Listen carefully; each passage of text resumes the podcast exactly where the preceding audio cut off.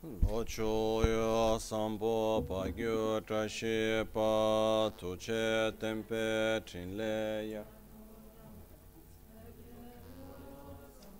Se para ce, la me shabla sol wade. Om Guru Vajradhara Suma Timo Nishasane Karma उत वरदानिश्रे भज वर्षमन्य सर्वसिद्धिः ॐ गुरु वज्रधर सुमतिमो निशसने कर्म उत वरदानिश्रे भज वर्षमन्य सर्वसिद्धिः ॐ गुरु वज्रधर सुमतिमो निशसने कर्म उत वरदानिश्रे भज वर्षमन्य सर्व se de hong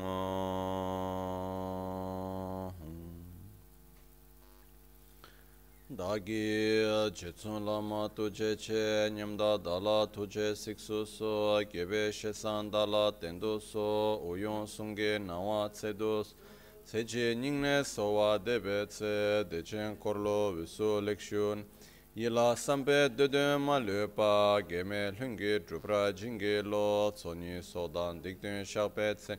Dungi namke yinso lekshu ne labchen tsoni yonso tsopa dan. Chera nitun changra jingi lo chancho pargi nintsen tukun tu. Niyu peme siudru lekshu. Jo drube gekin kunshi shi tungen de la drupra jingi lo.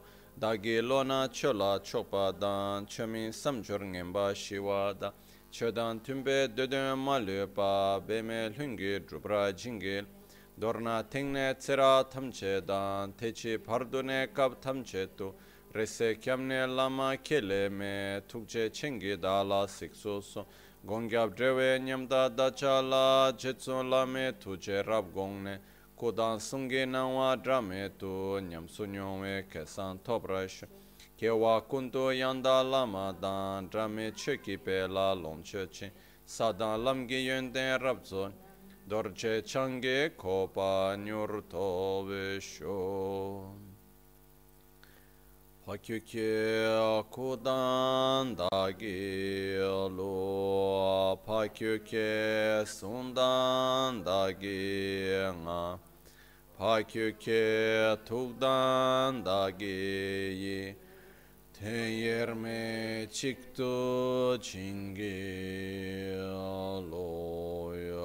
Makyuke kudan da gelu Makyuke sundan da gina Makyuke tuvdan da geyi Yerme Chikto Chingi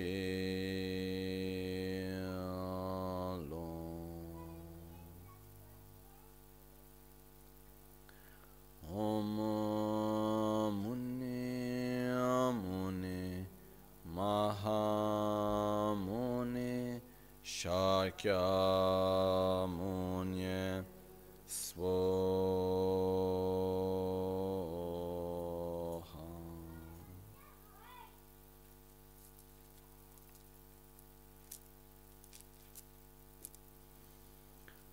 Ae și apăgheciu și metotari rabling și nide gembadi, sange şindulă mikte ulvar ki, drokunam da şingla çepare şoyedam guru ratna mandral, kam niryata yami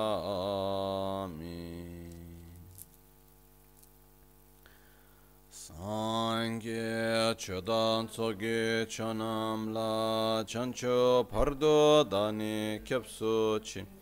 Dage jinso gibe sonam ki. Drola pinchira sangye druparasho Sangye Sangue cedanzo ghicionamla, Giancio pardo dani capsuci, Dagi cinso give sonam ki, Drola pincere sangue druparesho, Sangue cedanzo ghicionamla, Giancio pardo dani capsuci, dagi jinso gibe sonam ki drola pinchira sangye druparasho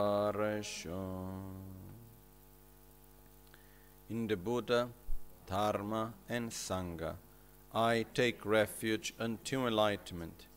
Through the practice of generosity and the other perfections, may I attain Buddhahood for the benefit of all sentient beings.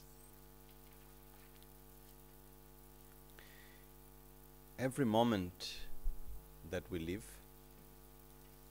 every experience that we have,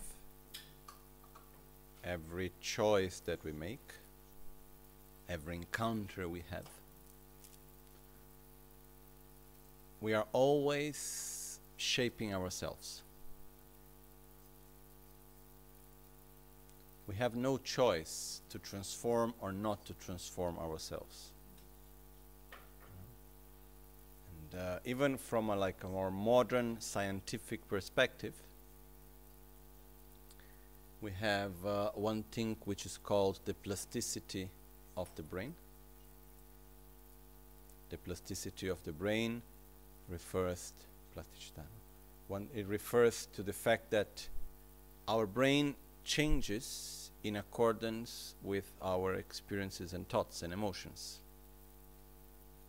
So uh, they, with just to make one example, if you see how is the brain of a person before and after learning to play a new musical instrument. The brain physically changes. So, so the brain is not static. The brain actually changes. Okay? This is one aspect.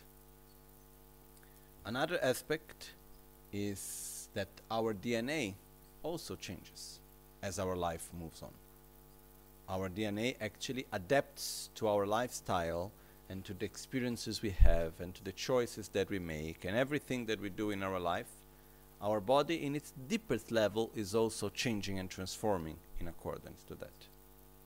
Okay?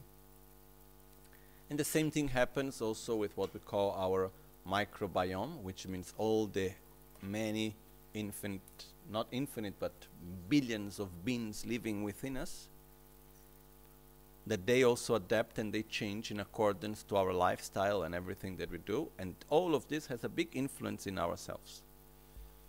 So, one of the concepts that comes out of this is that we can change, we can transform because our mind physically, our brain, is not static. It, it, it, it has its own plasticity, which means it can adapt. The same thing is even with our DNA and with our body as a whole. So, but my main point that is not that we can transform ourselves. We have no other choice. We are constantly in a process of transformation every moment. So every interaction we have, we are transforming in a way or another. So there is no such thing as, oh, I could transform myself, but now I remain as I am. We are always constantly transforming ourselves. The main issue is not to transform or not to transform ourselves. Is do I want to transform myself consciously or unconsciously? Because if I might transform myself unconsciously means I will just react to the context in which I am, to the situations that I experience, based on the habits that I have, on the dynamics that I have, and I will just continuously transform myself in an unconscious way. And most probably, I will go in the direction of what I have already been doing. Okay?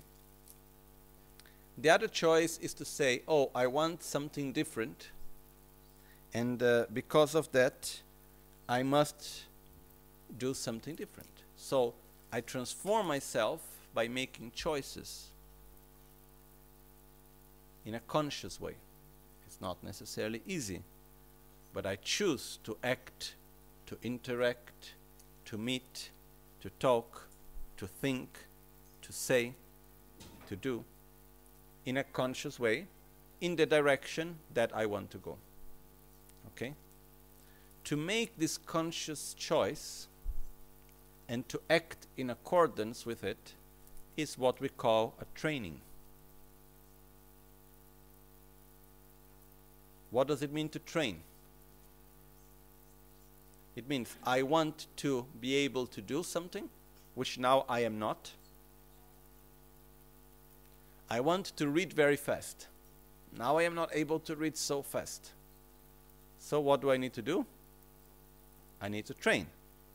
So I will repeat different exercises again and again, again and again, again and again, until I am able to read fast.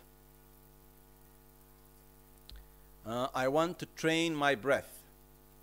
I want to be able to have more control over my own breath, and I want to be able to have long, deep breath, and to be able to have this more deeper way of you know, breathing, so to help me to bring to more deeper states of consciousness or whatever.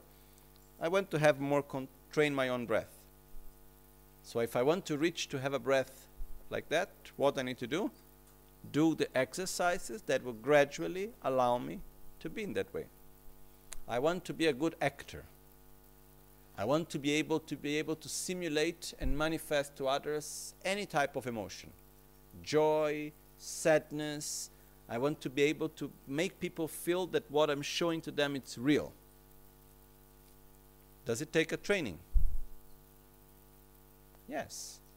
I need to do the exercises. I need to do it once, twice, three times, four times, ten, fifteen, hundred, thousand times until a moment in which it comes spontaneous.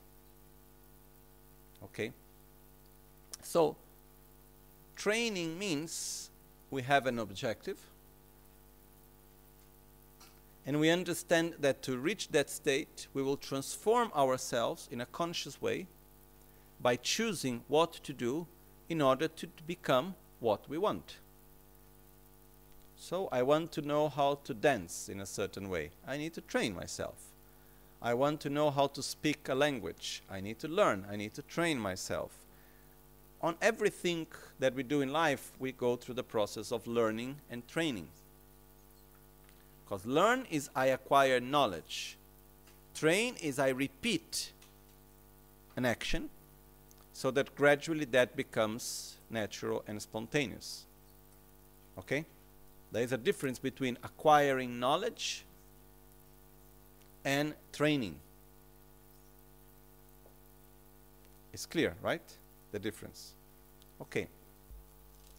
One of the very, very important aspects of Buddhism that I don't know about other religions, I don't know about other contexts of psychology and so on. But uh, people that know more than me have said to me that this is something very unique in Buddhism. I don't know if it's unique of Buddhism or not, but it's a very important aspect of Buddhist path, which is that we are able to train ourselves emotionally. That our emotions are not just a result of our past and of the context in which we are. We can train ourselves emotionally. We can train ourselves in love. We can train ourselves in patience. We can train ourselves in compassion. We can train ourselves in generosity. We can train ourselves in stability. We can train ourselves in wisdom. Okay?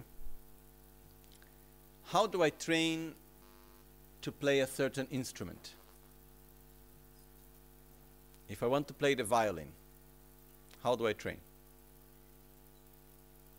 First, I receive the knowledge, the theory, how to hold the violin, how to put, where to do for the notes, and so on. And once I know the theory, how do I train?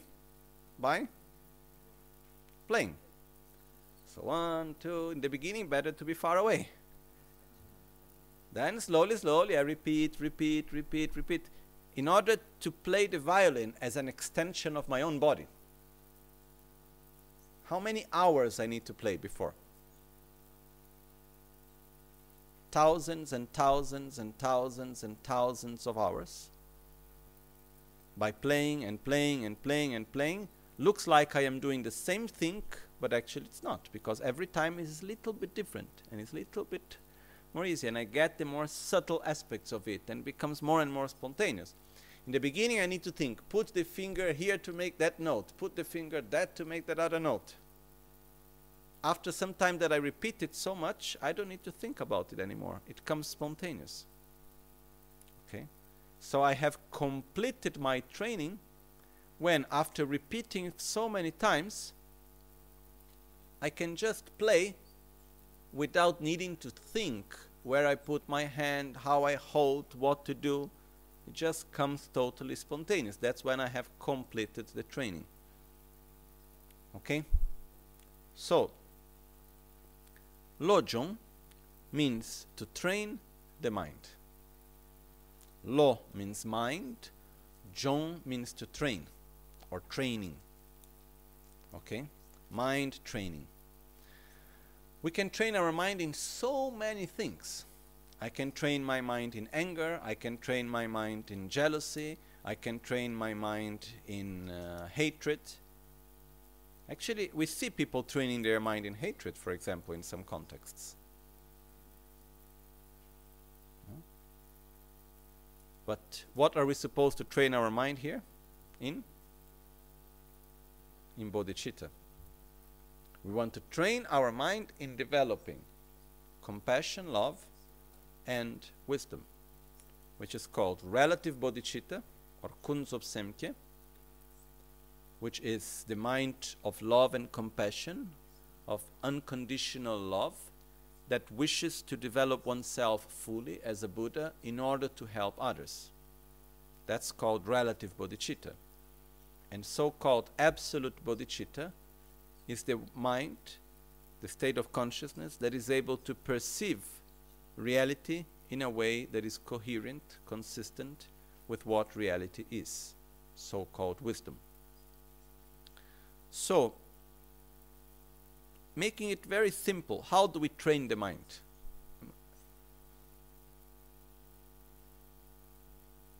The same way you train to play an instrument, or in the same way you train on a sport or anything else, by doing it.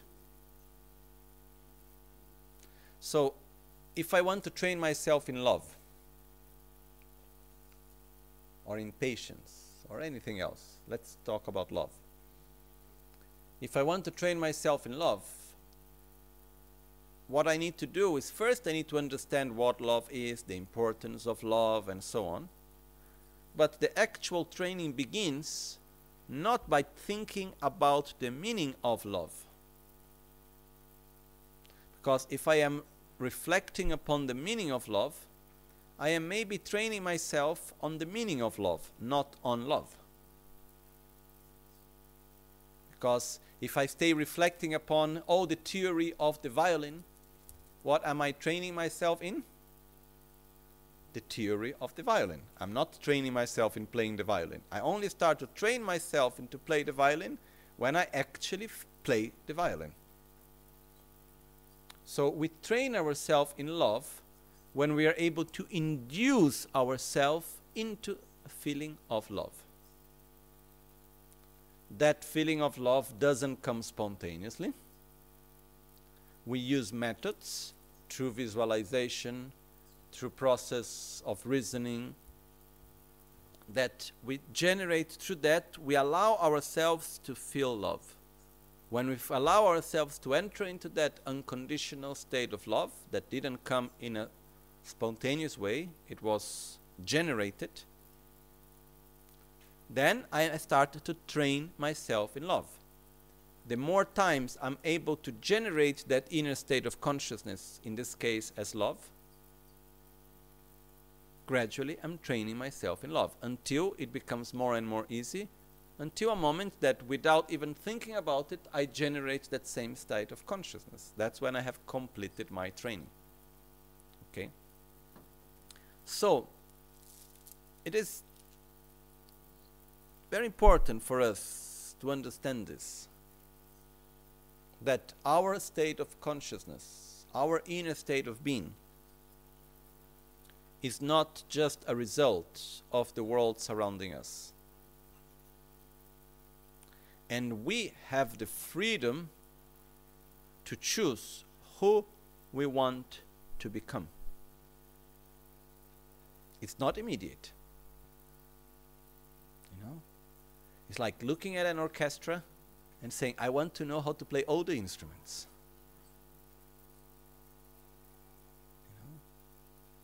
If not all, we have here in the path of the Bodhisattva at least seven. Love and compassion, generosity, morality, patience, joyful effort, concentration, and wisdom. Okay? When you know how to play wisdom, then you play all the instruments spontaneously. But to be able to learn how to play the instrument of wisdom, first you need to be go through the other ones first. Otherwise, we're not able to learn that. But we look to it and we say, I want and I can make it. So it's very important for us to be able to have an image that I can train my emotions. I can train myself. I can become what I want. I can reach a state of peace, of satisfaction, of stability. I can go beyond my anger, my jealousy, my envy, my fears. It is possible. It takes a process of learning and training. Okay? And that's what mind training Lojong is all about. Okay? The training on the mind of enlightenment is divided into two parts. To train ourselves in love and compassion, called relative bodhicitta, and to train ourselves in wisdom. In the seven points mind training, these two are together in the basically um, where we have on the second of the seven points. Okay? But in the Guru Puja, to train in wisdom, it's later. It's inside the six perfections. So we will not go through that right now because we are following the order that we have in the text of the Guru Puja. Okay? So let's go now to the verse of today. We have seen how to train ourselves in developing an altruistic mind by developing an opposite attitude to the attitude of selfishness. And uh, we go now to the fourth point of the seven, which is called the integrated practice of a single lifetime. And this is in verse 97. And it says, Dorna sange nange chisharyang choku nimbo tomnge nyamlen ki janchu semni pelwe lamgyurte yidebashi gompar chingilob.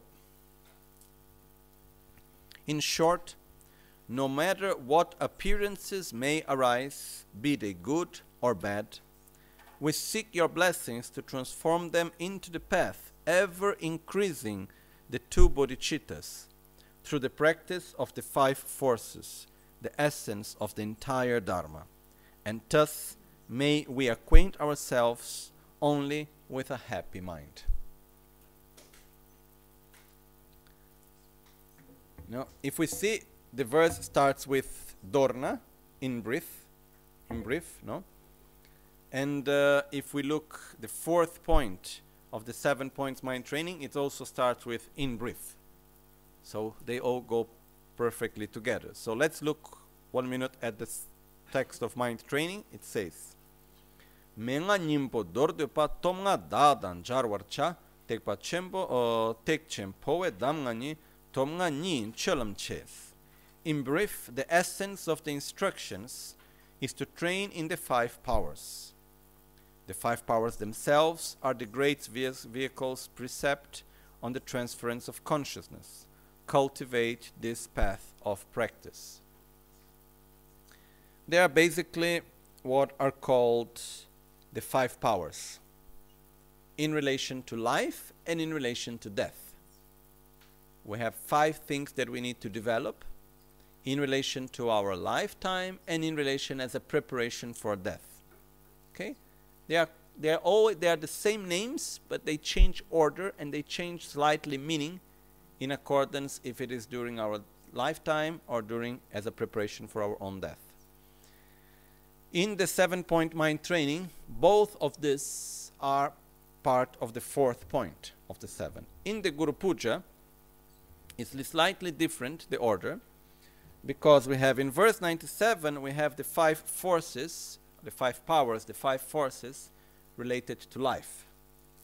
While the five forces in relation to death are later by the end here in verse 112. Okay, so we will look at that later.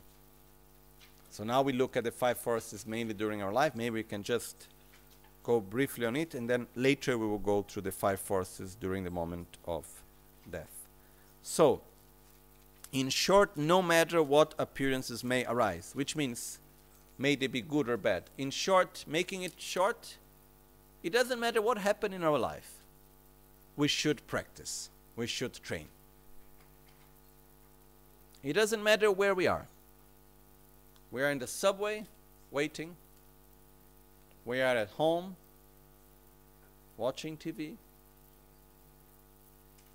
We are in uh, our work. We are studying. We are with friends we are with our family, we are walking, or we are meditating. It doesn't matter in what situation we are. We should always use every situation as an opportunity to train our mind in the direction that we want to go. Okay? So it says, it doesn't matter what appearances may arise, how things may appear to me, as good or bad, as pleasurable or unpleasurable. I would always I seek your blessings to transform them as a path ever increasing of love and wisdom of the two bodhicittas through the practice of the five forces. Okay, now we go to see what are the five forces.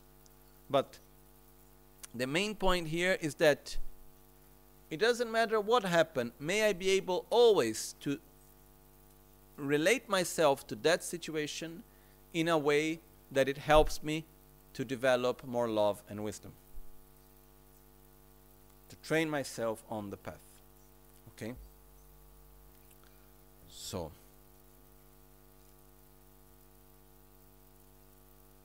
let me see here.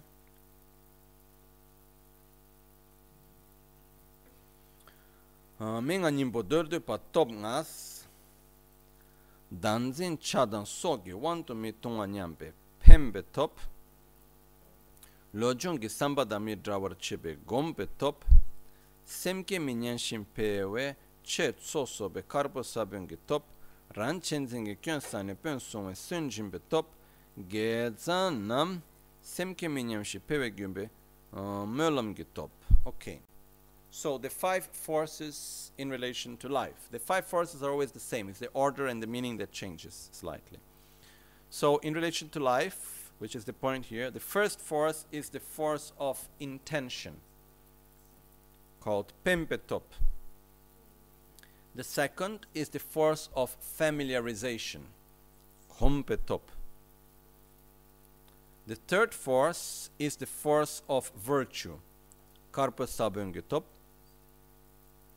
The fourth force is the force of opposition, Sunjimbetop. And the fifth force is the force of prayer or of virtuous aspirations, which is called Mönlam Gitop. Okay? So let's see one by one. Lo danzing chakdan sogi wanto mi tongwa nyampe pembe top. The first one, the force of intention, is to have constantly a very strong intention. It doesn't matter what happened, I will not let myself be driven by anger, by insatisfaction, by selfishness. So we have this strong intention. Danzing chakdan soki wangtu mitong nyampa pembetop. It doesn't matter what happened, I will not let myself be driven completely by anger, by jealousy, by envy, by fear, by attachment, by selfishness. Okay? They are there, I know. But I don't want to let myself be completely taken by them. You know? It's like, for example, when a person gets very, very angry, or when uh, someone has very strong desire. I think most of us have already experienced both. No? When uh, we may have one of these two, do we have full control of our actions or we have no control? Like Rinpoche, he used to make the example that when a person is completely taken very strongly by an emotion such as attachment, desire, or anger, is like an oracle. And uh, I have seen this few times. It really looks like one spirit entering, you know. The person is said and suddenly changes, whatever, and like the person will say things that normally would not say, will act in a way that normally will not act, would not follow her, his or her own logic. I don't know, have it ever happened to you? Or have you ever seen anyone doing like this? And then when if you see what it means an oracle, basically it's a person that enters an R1 spirit in the body of this person and the person loses control of him or her own self. You know? So when Rinpoche was explaining what is an oracle, he was saying, you know, we see oracles every day. The only thing is that instead of being taken control by an external entity, are taken control by one's own defilements. No? So it happens. And uh, we don't want it to happen. No? So if you look to your own past, hopefully a faraway past, maybe not so far, when this happened to you. And we say, okay, was it harmful? To say things that we really don't feel like? It's like one time I had an experience with a friend. Uh, it teach me something that uh, we had a discussion about a particular subject which I even don't remember more what it was. And then this person got angry on me.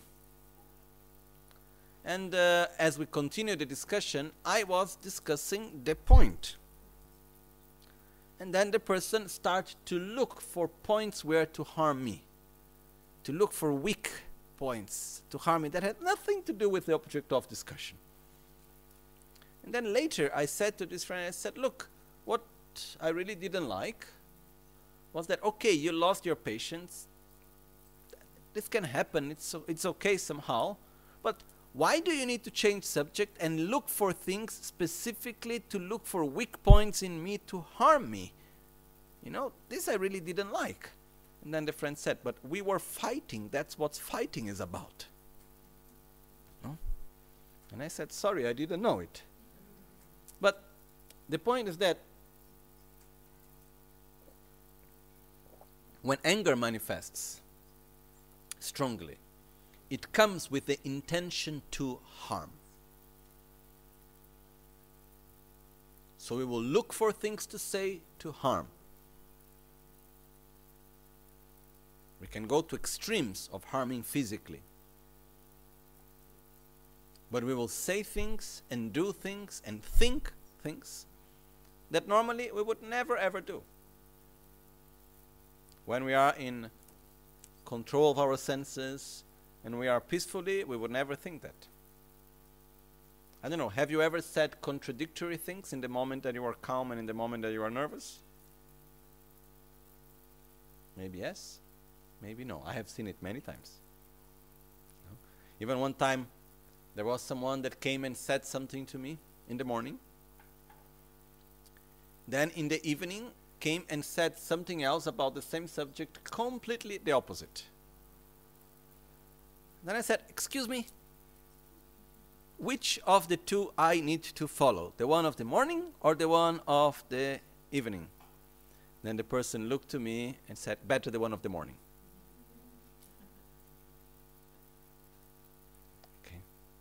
So, when we have this first force, is to have this strong intention. It doesn't matter what happened, I will not let myself become the oracle of anger, of jealousy, of envy. I would not lose control of myself. I would not allow that to happen. So, to have that strong intention, this doesn't mean that we will be able to protect ourselves completely. But we should have that intention. I would not let myself be completely taken by defilements strongly. That's the first force. The second one, lojong sampadang mitralwar cheba top. The second force is the force of familiarization, which means always to ne never to be separated from the training of bodhicitta, for lojong. We are always training our mind. So by always practicing the training, we gradually develop familiarization with it. So the force of familiarization is repetition. The force of familiarization is that it's not enough just to understand once, but we have the awareness that we need to repeat it many, many, many, many times. So I am in a difficult situation. I will remind myself that I am extinguishing the negative karma of my past, and so I shouldn't blame anyone. It will not come spontaneously, but I will repeat it to myself again and again. So I am familiarizing myself with it. I am training myself into it. I see someone that is in suffering, I will remind myself that the person suffers as I suffer, the person wishes to be happy as I wish to be happy, until I'm able to see and to wish that person to be free from suffering as I wish to be free from suffering. I wish that person to be happy as I wish to be happy, and I commit myself to do something to help the other one. So I generate that thought. It's not coming spontaneous, I'm generating it. So we train ourselves constantly. Okay? So this awareness that brings us this constant training, never to be separated from the training itself, is called the force of familiarization. Okay? The third force mm-hmm, semke minyangshin pelwe che tsok sokpa karpa sabyongi top. Hmm. It's called the power of virtue in the Bodhisattva Charyavatara, which is this most incredible text that I advise everyone to read. It's called The Way of the Bodhisattva. Uh, there are different translations of it in Italian, in English, in Portuguese, in Spanish, in many languages. And uh, it's a very, very, very beautiful text. And uh, I also advise if you can get more than one translation, because when we read the translation, actually we are reading also the interpretation of the translator. So personally, I do not trust completely translations. My own translation, I don't trust completely. Because it's anyhow an interpretation of my understanding. Especially when we translate from Tibetan to a Western language. Okay? So, if you're really interested to go and read well the Bodhisattva Charyavatara, the good thing is to take maybe three different versions of translation. And then you can read together the three. And maybe by putting together, you can have a better understanding about it. Okay? Anyhow, at least read one. And uh, the Bodhisattva Charyavatara is this very, very, very special text made in verses to help us to train our mind. And uh, in the Bodhisattva Charyavatara, there is a whole, in the beginning, it talks about how to generate the mind of bodhicitta. How to generate the mind that wishes to reach enlightenment for the benefit of others. But after that, it has a whole long part of the chapter which is once you have generated the mind of bodhicitta, how to keep it and not lose it. Because have you ever generated an inner state of joy? Yes, right? Does it remain or after some time it goes away? It slips away. Have we ever generated a f- good feeling of love, of gratitude, of peace? Yes, but after some time, it doesn't remain. So, in order for us to be able to keep the state of love, this inner state of love, of compassion, of joy, we must accumulate merit. As we explained yesterday or the day before, we cannot experience anything without having created the causes and karma manifests through sensation. Okay? So, once we generate a very positive state of consciousness, this will bring us a very good sensation of pleasure, of peace. But to experience that, we must have created the causes to have that experience. So, our training must go together with accumulation of merit. Okay? The two things must go together. Okay? It's like, let's say, I want to no, fly an helicopter. I really, personally, I like very much helicopters. Let's say, it's quite nice to go in helicopters actually. It makes our life quite easier. Anyhow, that's another subject let's say I want to fly a helicopter. What I need to do? I need to learn the whole theory. I need to fly many hours until I have the enough training to be able to fly safely a helicopter myself. But once I know how to fly a helicopter, I still need to have the money to buy the gasoline because if I do not have enough fuel, the helicopter will not fly. Let's say I'm able to get a helicopter. I'm able to train it, train myself to fly it perfectly and everything, but I still need fuel. Which means, even if I'm able to generate the mind of bodhicitta and I'm able to generate so much love and everything else, I have learned how to train myself in it. I've learned how to generate that state of mind. If I don't have merits, it's like having the helicopter, knowing how to fly it, and having no fuel. You sit in the helicopter, you know how to do everything, but it's not moving. This happens when we have all the theory, we know how to do it, but the deep changes are not happening. So we need the fuel and we need the theory. To have all the fuel and not know how to fly the helicopter also doesn't work. Most probably will make an accident. So once we generate, we train ourselves in bodhicitta to be able to continue flying towards enlightenment, we need fuel. And the fuel is what we call, in Tibetan is called uh, getsa or sonam which in Sanskrit the name is punya. In English there is no word for it.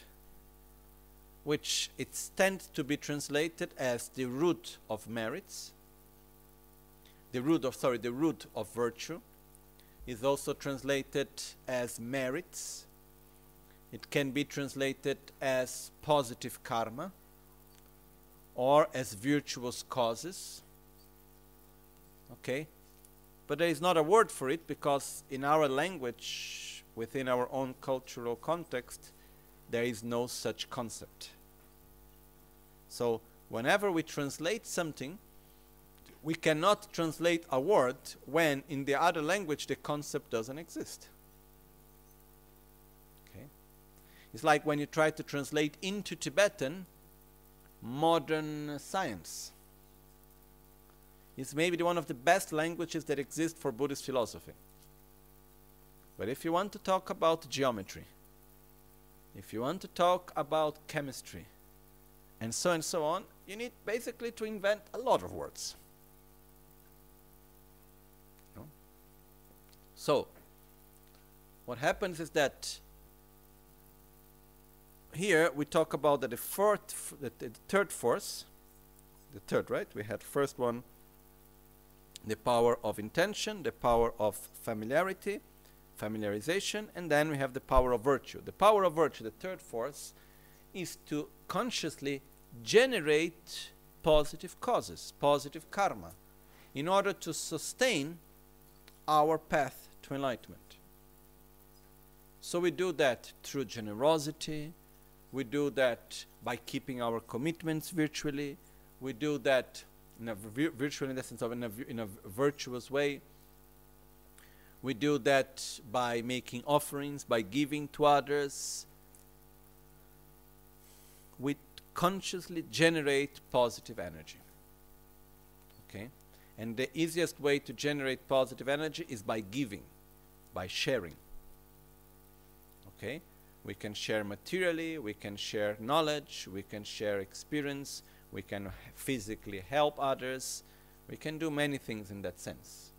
Even a simple smile is a way of accumulating merit. You know?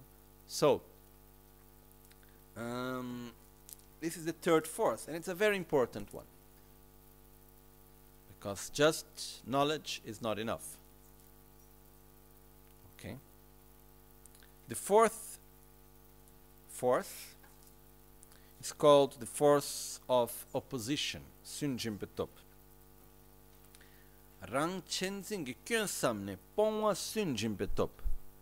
It means to think again and again about the faults of selfishness.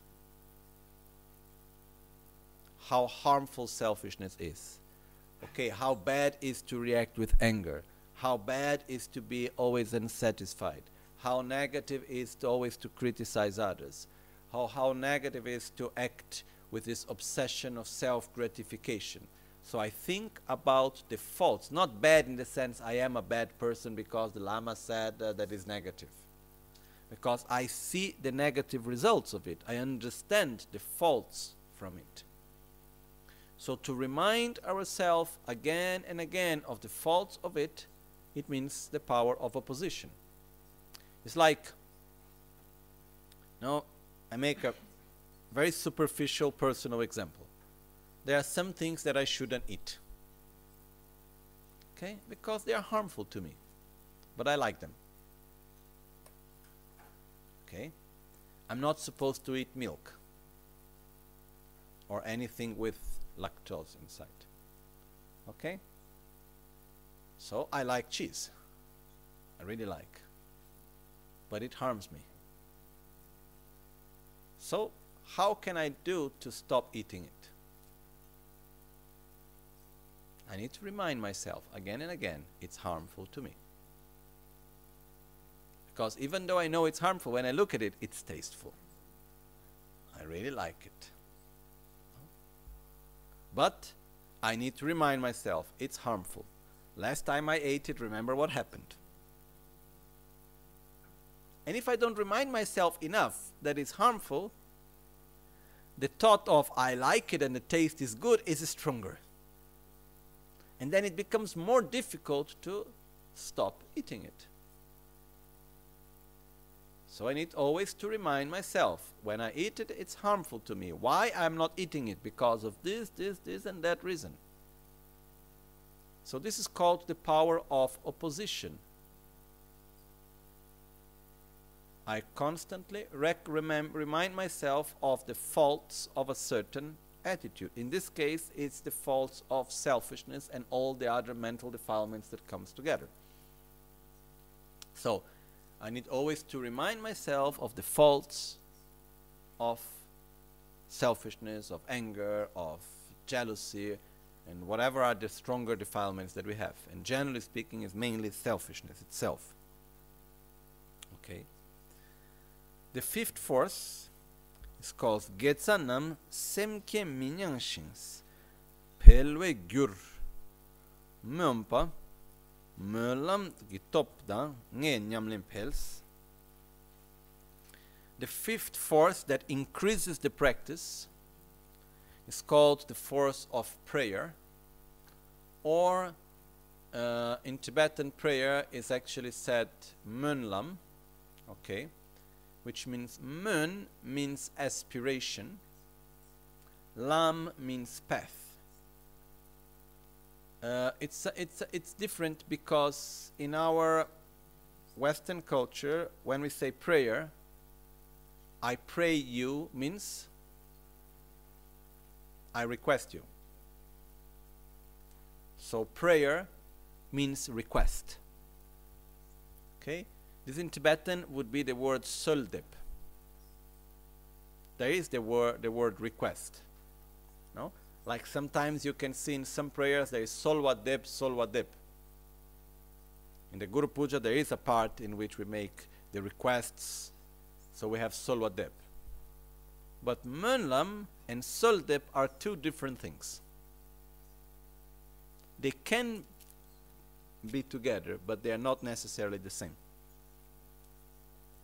Soldep is request. Mönlam is the path of aspiration. Are words that we say that helps our mind to generate its own virtuous desires. When we say, May all beings have happiness and its causes, that's not a prayer. That's a path of aspiration. That's not a soldip. That's a mönlam. Okay? Because when I say, May all beings have happiness and its causes, I'm not asking anything to anyone. I am generating the intention that may everyone be happy. Okay? So when we call here the fifth force, the fourth of aspiration, is the aspiration that may our mind of love and wisdom always increase. May the two bodhicittas, relative and absolute bodhicitta, love and compassion and wisdom always increase. May the merits that sustain it always increase. So we have this aspiration. May we grow step by step daily on the path to enlightenment. May I always develop a deeper and stronger intention to help sentient beings. May I develop my deeper qualities in order to overcome my defilements. May I grow on the path to enlightenment. Okay. Why it's important to have such aspiration? Because the word aspiration is a different way to say desire. When I repeat to myself every day, I want this, I want this, I want this, may I have this, may I have this, what do we generate? Desire, the wish for it. Okay? So, wherever, whatever we wish, that's where we put our energy. We will never be able to put effort in something that we don't want. So the power of aspiration or the power of prayer, sometimes translated, or the force of aspiration or aspirational prayers, as sometimes is translated, okay, is basically the power of generating desire. generating this virtuous aspiration. I want to have bodhicitta stable and strong. I want to reach enlightenment for the benefit of all sentient beings. May the mind of enlightenment that have not yet born arise and grow. May the one that have born have no decline and increase forevermore. That's an aspirational prayer. Okay? So, why it is so important, this fifth force? Because it keeps us looking in the right direction. And it keeps us on our desire, cultivating this aspiration, which we could call a desire, virtuous desire. And this will give us the strength to keep on the path. Okay? So the five forces that increase our path, that increase our practice, basically, okay, are again, first of all, we have the force of intention. I would never let myself be driven by my strong defilements, mainly selfishness. Second, we have the force of familiarization. Never be separated from the practice of lojong, from training my mind. Third, the force of virtue. I will accumulate merits by consciously acting in a virtuous way in order to sustain my own mind transformation and my own bodhicitta. Fourth, the power of opposition.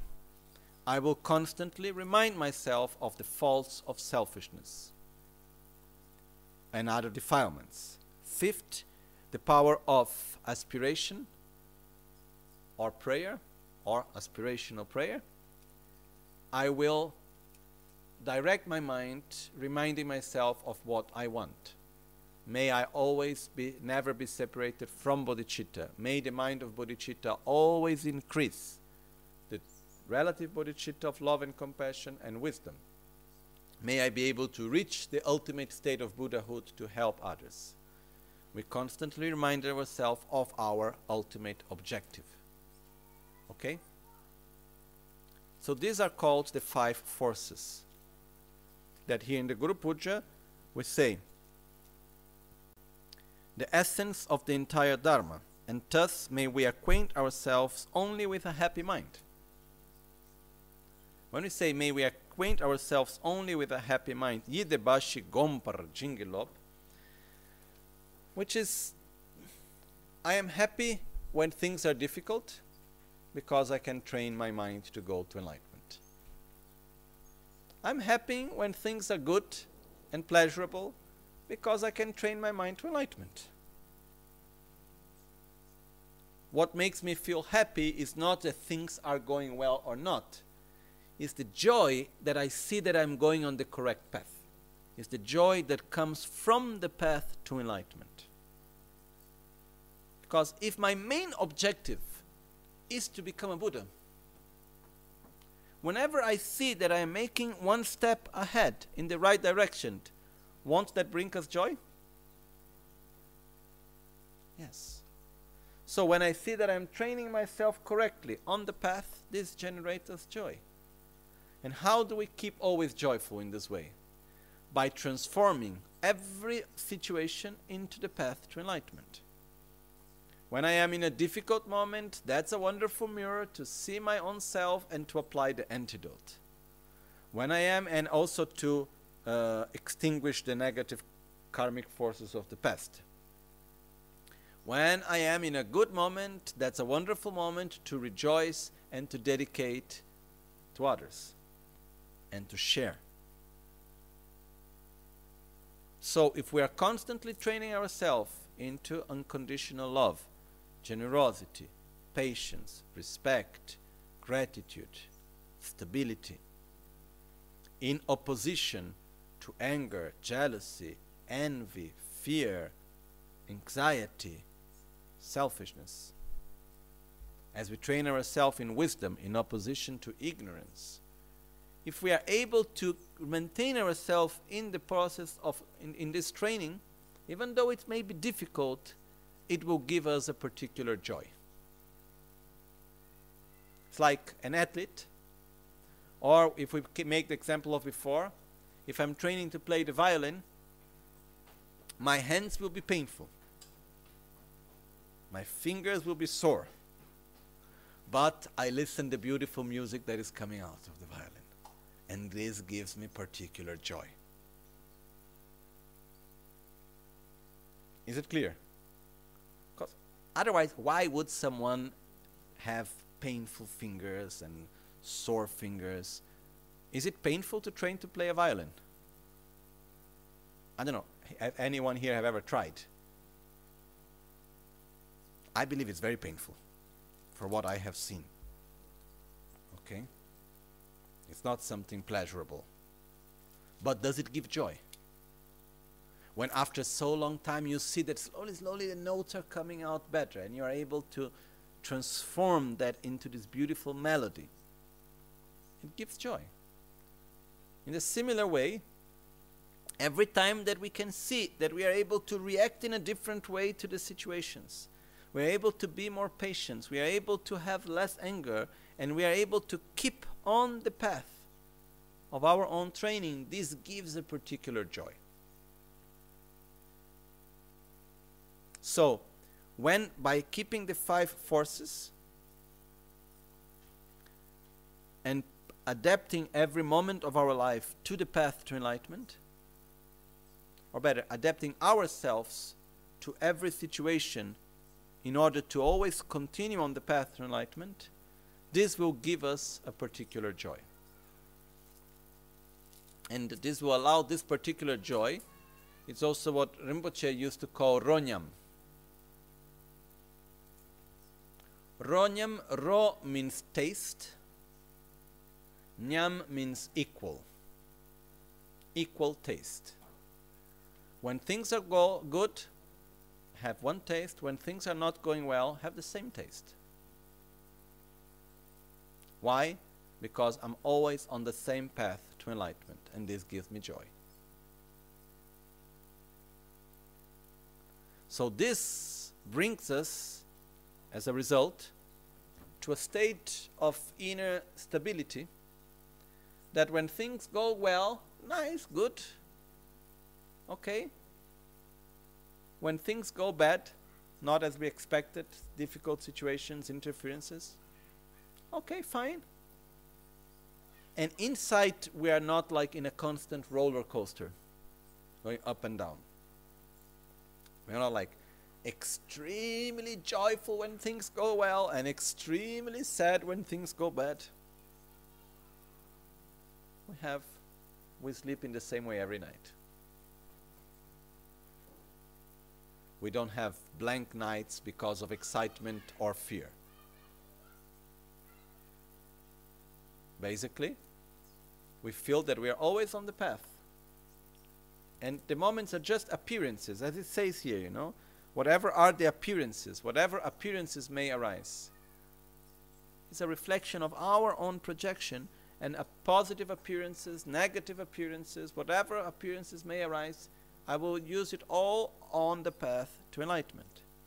And this will bring me a particular joy. Okay? This is a very important milestone on the path to enlightenment. It's not something that we should already have developed. Okay? So here we request the blessings to Guru Buddha. Please bless me so I may be able to do that. Okay? So as we go through the Guru Puja, every verse that we recite we request the blessings of Guru Buddha, Guru Buddha to be able to realize that state of consciousness. We visualize the five nectars white, red, blue, yellow, and green coming from the five chakras, absorbing into our own five chakras. And the most important is we imagine that we have developed that state of consciousness. Like here, we imagine that we have the five forces and that we are able to transform every situation. And we have this constant joy of being always on the path to enlightenment. Okay? We are not yet there. But we imagine it. Okay, and this is the next, this is the one of the next steps that we have on the path. Okay. Well, let's go to the next one. I think this one is quite clear, right? Okay. And uh, if we're able to do that, it's very powerful. And uh, if we see the people that are able to practice the Dharma at every situation, they're always joyful normally. It's not so easy to find them, but I have met few in my life. You know, Rinpoche was clear example of this aspect of same taste. You know? Always.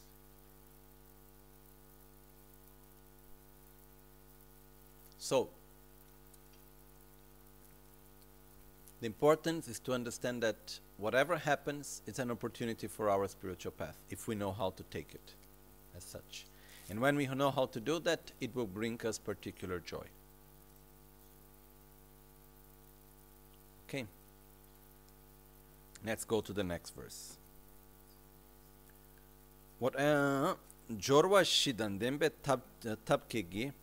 tela kantu gomla jorwa dang lo jon tabsin lam eh, lo jon tamsik labche nyamlengi del chura tunchen jombra jingilop there is a lot of stuff in that verse whatever occasion to meet we seek your blessings so that we may adapt it to our meditation by the skillful means of the four practices. May we render this life of freedom and endowment infinitely meaningful by putting into practice the advice and commitments of Lojong. Okay? Mm.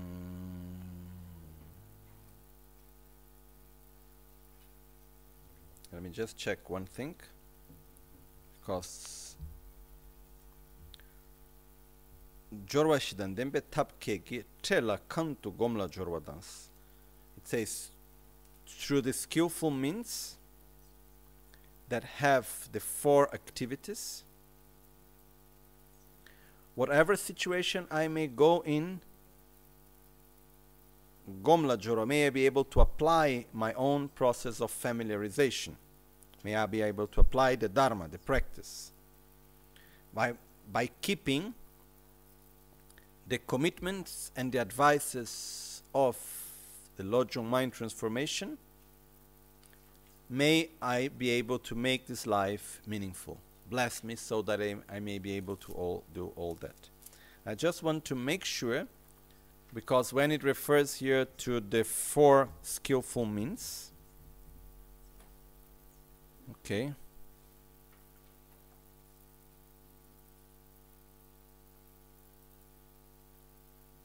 I just want to make sure that I think it refers basically to the four methods that we have already to sustain the practice that we have already seen before. But uh, I will make sure, I will just control here one second.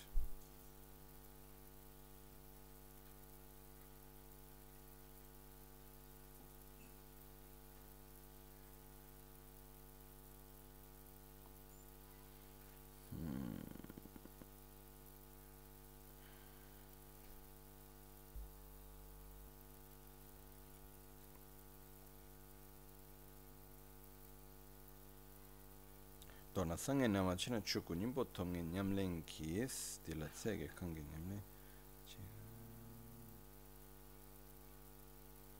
Okay, pēmbē tōp, okay. Lōchōngi tēnsi ngāba, lōchōngi tsēni yēs, chanchū simni pēwē lamgyur tē yīde bāshī kōmpar jīngi lōp. Tēni lōchōngi tsiklas, chūku ngōmba chīku dōgōmba nā.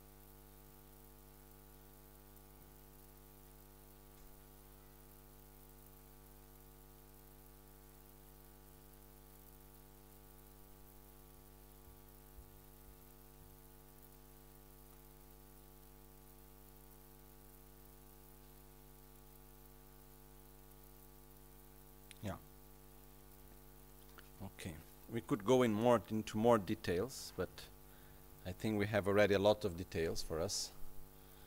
But uh, basically here, when we say in uh, verse one second jancho semni pewe lamgyur te yide bashi gompra jingilop in verse 97 in short no matter what appearance may arise be they good or bad we seek your blessings to transform into the path ever increasing the two bodhicittas by the practice of the five forces the essence of the entire dharma and thus may we acquaint ourselves only with a happy mind. The problem that we have here is that translation into English it's a little bit different than Tibetan because in Tibetan you can divide the verse into two parts. It says Dorna sange nawa choku nimpo. So in short, no matter what appearances may arise, be they good or bad, we seek your blessings to transform them into the path ever increasing the two bodhicittas through the five forces. Janchu simni pewe yide gompra I try to make a direct translation. In short, whatever appearances, good or bad, uh, to the five forces, which is the essence of the whole Dharma. Okay. By increasing the two path, the path of the two bodhicittas, may you familiarize always with a happy mind. Okay. The first two lines refers to the third of the seven points mind training, sorry, to the fourth of the seven points mind training, which is integrating the practice on a single lifetime. While the second, the, the, the second part of the verse, which is the one that refers by increasing the two bodhicittas, wherever I go, may I always have a happy mind. May I always be able to familiarize myself with a happy state. This refers to the fifth point of the seven points mind training, which is the measure of having trained the mind. Okay? So, the measure of having trained the mind in the seven point mind training, it says, which is the fifth of the seven.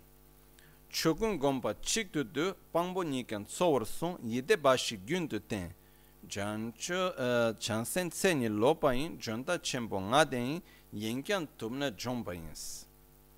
Integrate all the teachings into one primary importance should be given to the two witnesses. Constantly cultivate only a peaceful mind. The measure of a trained mind is that it is turned uh, it has turned away. There are five great marks of a trained mind. The trained mind retains control even when distracted. So, in the Guru Puja, it gives emphasis to the aspect that when do we know that we have trained our mind well when we are always happy. When we are not anymore driven by the conditions. And whatever happens, we see it in the same taste. Whatever happens, we see it as an opportunity to manifest and to train ourselves in our qualities and to follow the path to enlightenment and to help others and to act with love and compassion and with wisdom. When we are able to do that spontaneously, that means that we have trained, we have completed our training. So the more I'm able to adapt situations, to adapt myself in different situations to the path to enlightenment, which we could call to adapt situations to the path to enlightenment, the more I have been training myself correctly. Okay? So I will not go now through the details on the seven point mind training here because this will again take a long time in many other details. But making it short, integrate all teachings into one thought means whenever, whatever aspect of the teaching, when we recite mantras, when we do meditation on, uh, our breath, when uh, we do prostrations, when we go to study the philosophy, when we help other people, when we do karma yoga, it doesn't matter what we do, everything is part of one. To develop love and wisdom, to overcome selfishness and ignorance. It's always part of one. This is a sign we are train, training correctly. Primary importance should be given to the two witnesses. Who are the two witnesses? Oneself and others. So, we should be attentive to how do we see ourselves and how others see ourselves. So, am I training myself correctly or not? Am I increasing my qualities? Am I doing good? How do other people see me? And how do I see myself? Uh, Yidebashi. Here in the text here is translated as constantly cultivate only a peaceful mind. We could also translate it constantly cultivate only a joyful mind, which will be more precise translation. Okay? So constantly cultivate only a peaceful, happy mind. So if we are able to keep a more stable state of joy, of peace, this means we are training ourselves correctly. The more our inner state, our emotional state is stable and peaceful, this means that we are training ourselves correctly. Okay, this is a sign of having of being training ourselves in the correct way. The measure of, of, of a trained mind is that it has turned away. Turned away from what? From selfishness. So, if our mind has turned around and has turned away from the negative habits and the negative dynamics of hatred, of aversion, of selfishness, of jealousy, and so on, this is the sign that we have been training ourselves correctly. There are five great marks of a trained mind. Okay, which are the five great marks of a trained mind?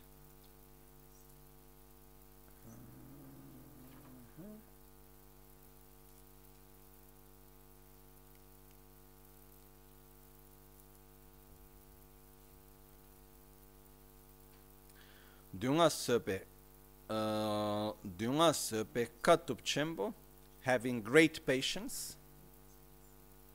Shen uh, shen chebar zimbe semba chembo having a great uh, um, mind. Okay but it's little difficult to translate. Sempa chembo it's what we translate in sanskrit is a translation of sanskrit of mahatma. Atma is not only mind, it's more than mind. We could call soul, but it's the, in Buddhism we don't use the word soul, but is the mind with emotions, with the actual being, is being a, like a great being.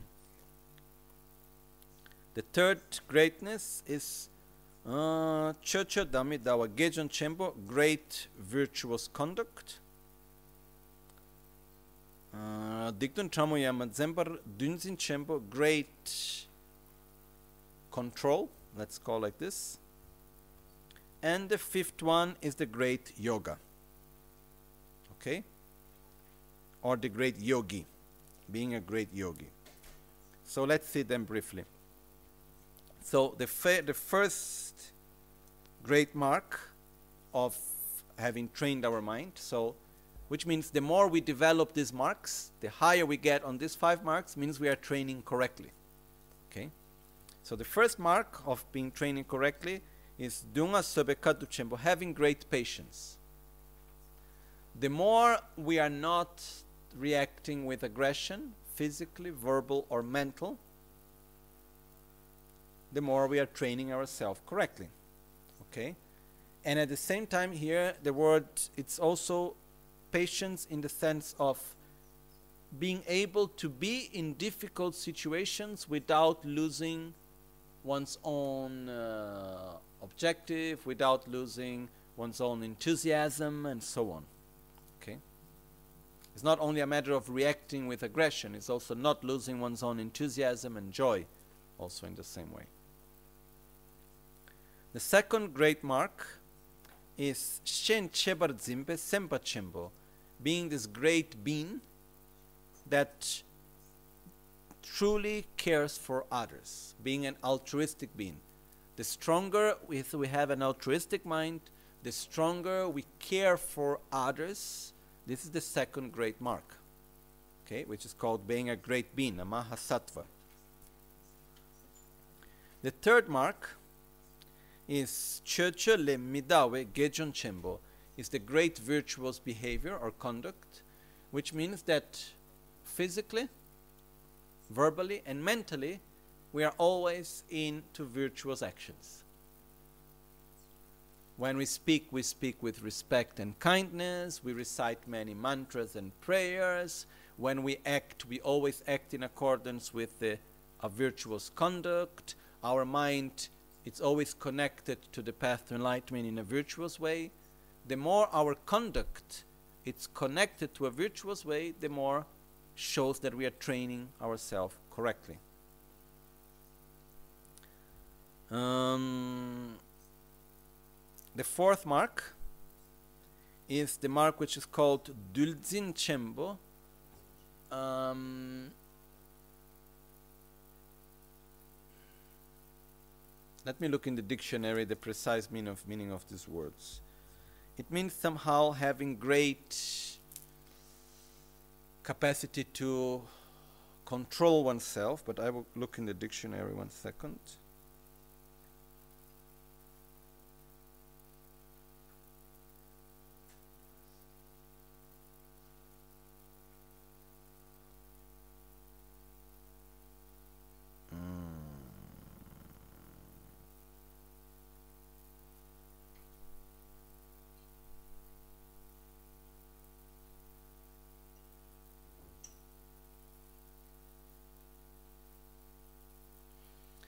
Like having to, because dulwa literally means vinaya, one of the meanings, which is all the monastic rules and so on. But another meaning is to conquer. Okay, to be victor, to conquer, to conquer one's own self. To, so to be the holder of victory of one's own self. Okay. We could also say having more higher self-control. So dulzin chembo, which means dictum tramoyan zempe, is the ability to avoid even the slightest negative action. If we're, if we're able to avoid even the smallest of known virtuous negative actions, we have got this great control capacity, great self control. Okay? So, again, which is one of the marks of training ourselves correctly? That more and more we are able to avoid negative actions. To avoid speaking in a negative way, acting in a negative way, thinking in a negative way. The more we are able to avoid negative actions, this is another mark of training ourselves correctly. And the fifth mark, Tekpa Chembo Lam Nalma Le Jorwe Nel Jorchembo. This is very difficult to translate. Is to have to be the great yogi. Uh,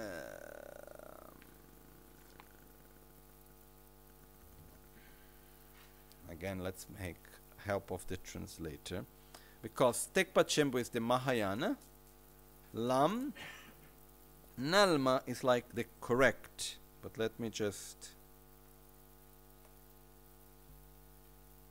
yeah genuine true. Okay. Jorwa means to act.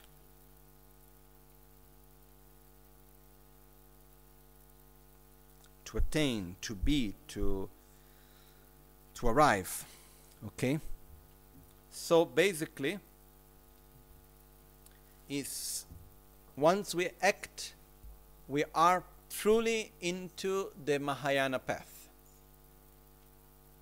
if we are able to be in a correct way, in a truthful way, on the path of the Mahayana, which means when we generate true intention to become a Buddha, to help each and every sentient being, and we are practicing the perfections, this means we are the mark of a great yogi. Okay? Here, the mark of being a great yogi is not to mean uh, to be able to do mystical or magical things. It's truly to have developed this deep determination to reach enlightenment for the benefit of all sentient beings and to put into practice the path of the bodhisattva towards enlightenment. This is the great, the fifth great mark. Okay? And it's very important, these marks, because no, we may be learning Buddhism and we may be practicing in the best of our abilities and so and so on, and we may ask ourselves, Am I practicing correctly or not? Am I doing things right or not? So, how do I know if I'm doing things right? Okay. One of the ways is to see if we are developing these five marks. Okay. We do not develop them completely at once. They slowly, slowly grow. It's like little stars, we get more. Okay. So, again, how much we are able not to react with aggression and not to lose our enthusiasm with difficult situations, having great patience. The ability always to act with an, an altruistic, loving, kind way towards others, having a big, being a great being, the mark of a being of, of great being. Not being inseparate, inseparable of a virtuous behavior, of body, speech, and mind, having a great virtuous conduct, uh, having great self control, being able to avoid even the slightest of negative actions, and being in the path to enlightenment of the Mahayana path, having developed the inner state of bodhicitta and practicing the six perfections. So we should look on different levels. If I'm able to be more patient now than I was before, I am on the right path. If I'm able to see better others and care more for others than I used to care before, I am on the correct path. I am training myself correctly. I have not yet reached the final state, but I'm training myself correctly. If I'm able more and more to be joyful into virtuous actions, and I'm able to use my life more in a virtuous way, I am in the correct path. If I'm able to avoid negative actions more than I used to avoid before, I am in the correct path. If in my life I am able to apply to my life more and more the Mahayana path, applying bodhicitta, having a clear intention that I want to at least conceptually, and before not even that, that I want to reach enlightenment for the benefit of others and so on, I am on the correct path. I am training myself correctly. Okay? So on these five marks, when we reach the ultimate state of them, means we have trained ourselves completely. Okay? Well, the trained mind retains control even when distracted. One of the signs of having trained oneself is that we, without even thinking, we are already doing it. So that's why normally we say train, train, train, learn and train, and they later forget. It's like the example of the violin. First, I learn the theory, then I need to play it again and again and again and again and again until there is a moment in which I can play it beautifully without even needing to think about it. I can be thinking about something else and I can be playing it beautifully. That means I have completed my training. Okay? So, this is the measure of having trained one's own mind. In the Guru Puja, it gives effort to the fact of may we acquaint ourselves only with a happy, peaceful state of mind. And then this is one of the signs of having trained one mind. Okay? Now, The next part, verse 98. Whatever, uh, whatever we occasion to meet, we seek your blessing so that we may adapt it to our meditation by the skillful means of the four practices. We have talked about the four practices before. Jorwashi, which is to accumulate merit, okay, to purify negativities,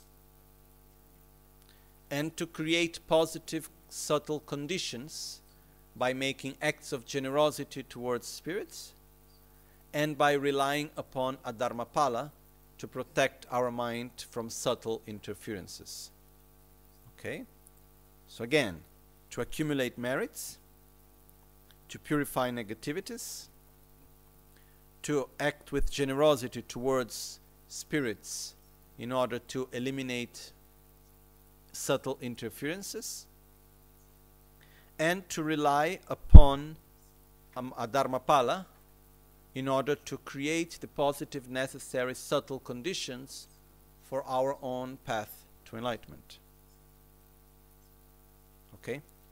So, these are called, as we have here, they, here it's called the four skillful means that increase and sustain our practice. So, whatever occasion we are, may we be able to accumulate merit, to purify our negativities. May we be able to create harmony with the other beings that we live in. Because one of the important things of these four skillful means is saying it's not enough just to have a good intention. We must create good conditions. Okay? And then we have good conditions. Let's say I go to live in a new place. It's important to relate, to have a good relation with the people that are around there, right? Because if I do not make a good relation with people, it will be more difficult for me to meditate and to follow my own path because I will have more conflicts and things around. So I must create a good relation. And normally, what is the first thing that we should do to have a good relation with other people? Be nice to them. Right? So, when we go to a place, there are people, animals, but there are also subtle forms of life which doesn't have a physical body that we have the tendency to call them as spirits. In Tibetan we call mimayin, which means known humans. Okay? So there are different ways of making offerings, which is like acts of generosity, of making friendship with these beings. So one very simple uh, advice is that whenever we go to a place that is new, okay, we go to a new town, we change house, we go into a hotel, we go to a new place that we have not been before, and so and so on, or even the same place. No. We put a flower, uh, one plate of fruits, something physical that for us is beautiful. And we don't need, there are some mantras that we can make, like the six mantras and the six mudras. And uh, or we just talk within our mind because those that don't have a physical body like beings spirits and beings in the bardo communicate directly through the mind. So we just say okay i am new here. I want to be your friend. This is a nice gift for you. Please enjoy. That's all. It doesn't need to be so complicated i know one master that whenever he goes to a new town he goes to the local church and he brings flowers as a sign of friendship to the local spirits. Okay, because normally local spirits they like their religious places. So if you go to a Christian place, you go to the local church. You can do that. This master does this, that, and he brings some flowers there. And uh, basically, he goes to the attitude saying, "Oh, look here! I like to be friends with you. I'm here, happy to be here. Hopefully, you are happy that I am here. Let's be friends. I bring you this gift. No? It's like if you go to live in a new house and you bring a gift to your neighbors. So simple as that. So when we go to a new place, you know, a little bit of fruit, one flower, something. And then the most important is our intention. We say, okay, I make you this gift. It's not an offering, it's a gift. I make you this gift in order as a, as a token of friendship, as a sign of friendship. Okay? Then, if we like, we can do the six mantras and six mudras, which is also one of the particular mantras for this function, also. Which is the same thing that we do in the Guru Puja when we do the Tsogla. So, when we do the Guru Puja practice and we do the Tsog offering, by making the Tsogla, we are fulfilling this part. Okay? By making the Serkyam, requesting to the Dharmapala, we are fulfilling the next one, which is relying upon a subtle being, a being that doesn't have a physical body, that has a higher state of realizations, and that has the commitment to support the practitioners on their path to enlightenment. So we never rely upon a protector for mundane reasons. We don't go to the protector saying, "Oh, protector, I need money. Help me."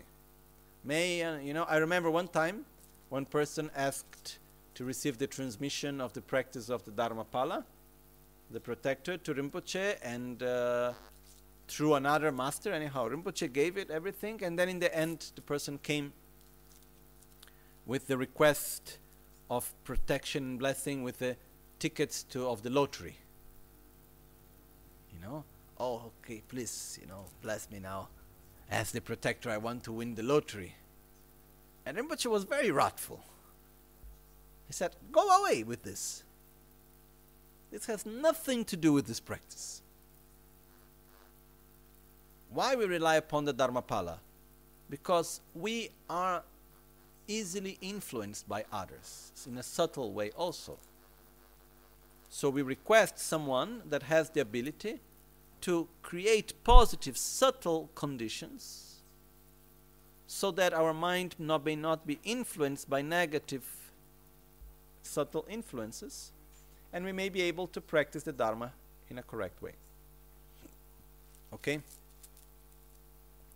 So this when we do the Guru Puja and where we add the Protector Puja, we are doing that. Normally, someone may ask, oh, but which Dharma Dharmapala should I rely upon? There are so many Dharma protectors in the Tibetan Buddhist tradition. Like really many, many, many. Okay? The way how we do normally is that we rely upon the Dharma protector that our Guru has relied upon and that has transmitted to us. That's how this goes, basically. It's a sort of family business. Okay? It's like someone chooses to protect one family and then will always protect the son and the grandsons, and like this would go on and on. So, there is one protector that has committed to protect my guru and the gurus of my guru, and like this it goes on. So, there is also the commitment to protect me. So, this is basically what Dharmapala, making it very, very short. Huh? If in this point we would go into details, we could give a whole commentary on the Dharmapala practice, but this is a whole other subject that will take another moment we can do it. Okay? So, may we adapt our practice and may we our practice be supported by the four skillful means. Okay? May we adapt into our meditation, uh, may we render this life of freedom and endowments infinitely meaningful by putting into practice the advice and commitments of Lojong. Because in Tibetan it's a little bit different.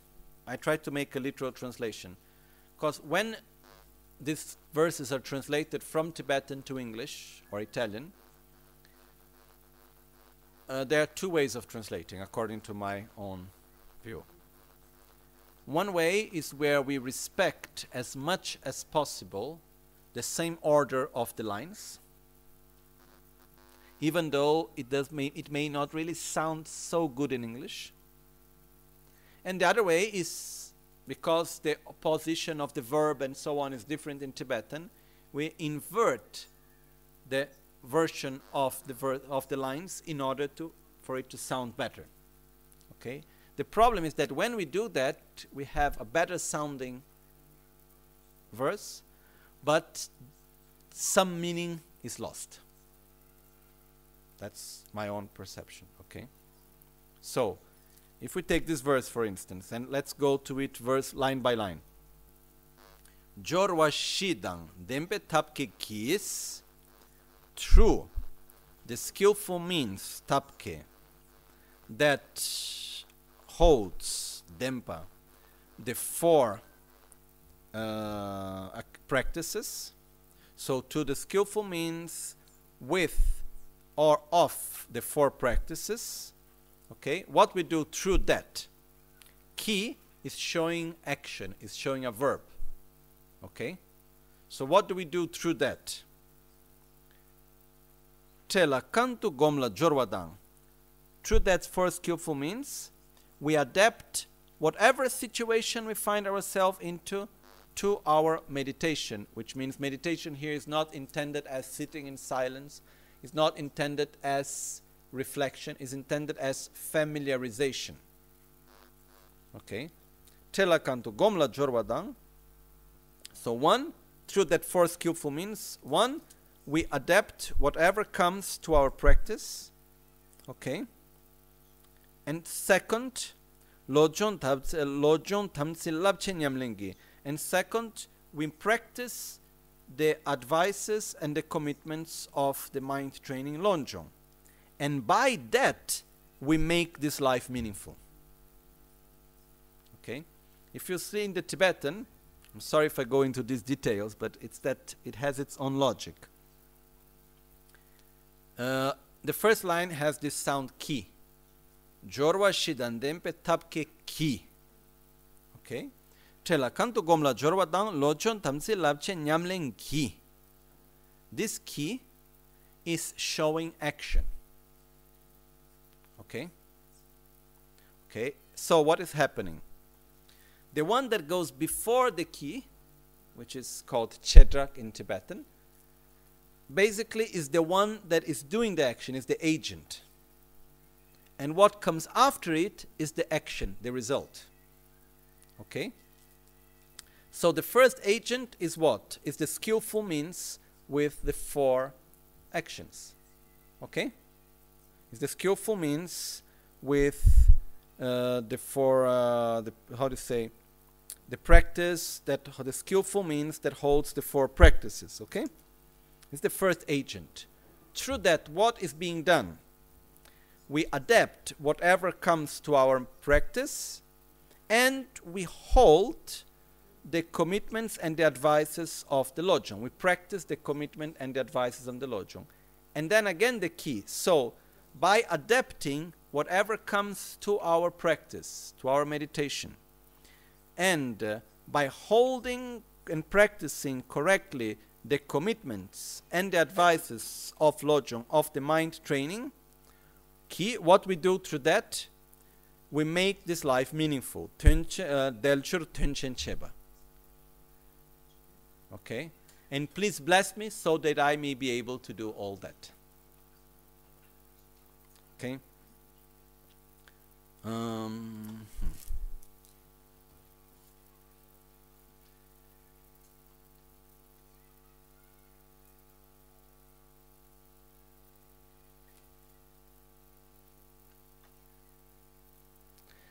Actually, if we see here, the line says, no? Chela kanto gomla jorwa shidan tembe tabke ki chela kanto gomla jorwa dance. Okay, uh, through the skillful means of the four, um, how to say, uh, of the four practices, okay? Maybe we'll be able to adapt whatever comes to our practice. So, if we go to the third point on the seven points mind training, the second two lines says Tela kantu gom tu jar, jorwa shiden tapki cho. Can you see the similarity? In Tibetan it's Tela kantu gomla jorwadang in the Guru Puja, and in the seven point mind training says Chela kantu gom tu jar. It's the same meaning.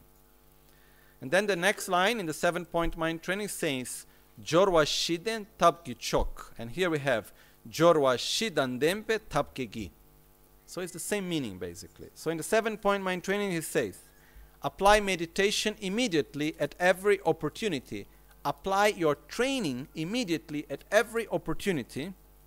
The supreme method is accompanied by the four practices. Okay?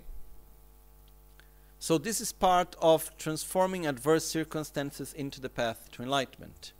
That in the text of the Guru Puja, it's a little bit in a different order, but is appearing here. It's very beautiful to see that none of these words are there by chance.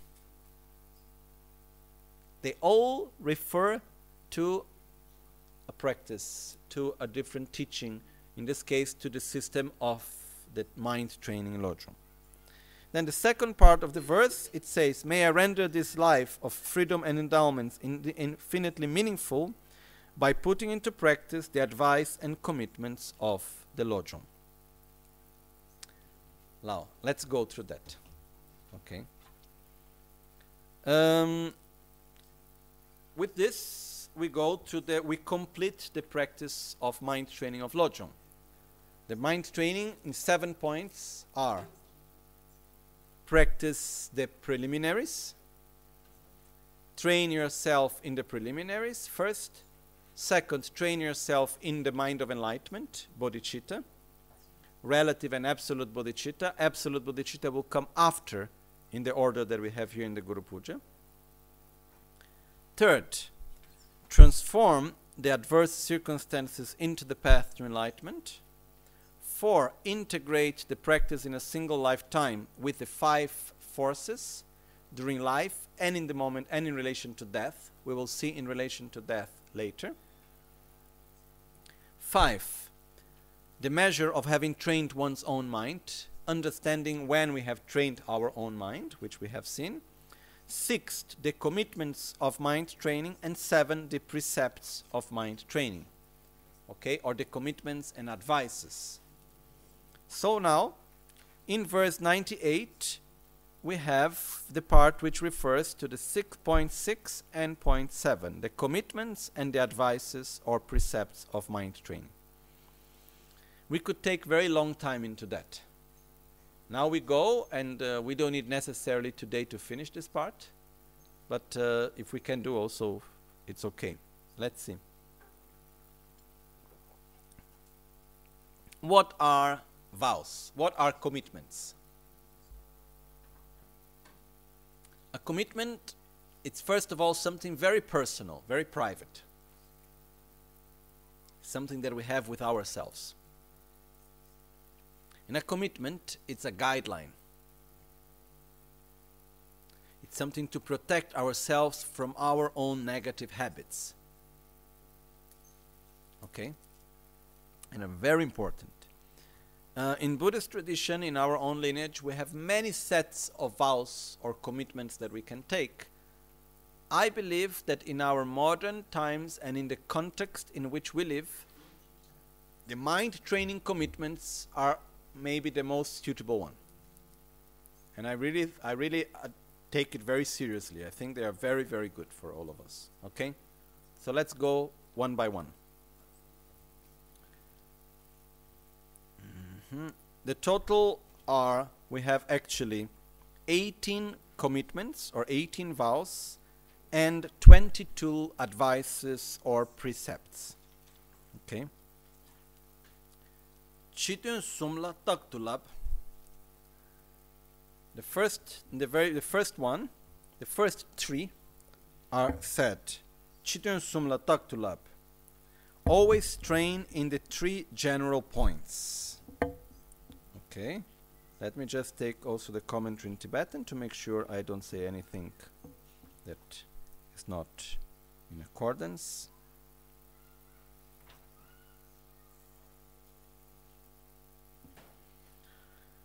Lojong Kelen Damagawa, Tochor Mashower, Chokre Masonga. Uh, let me just check one thing again.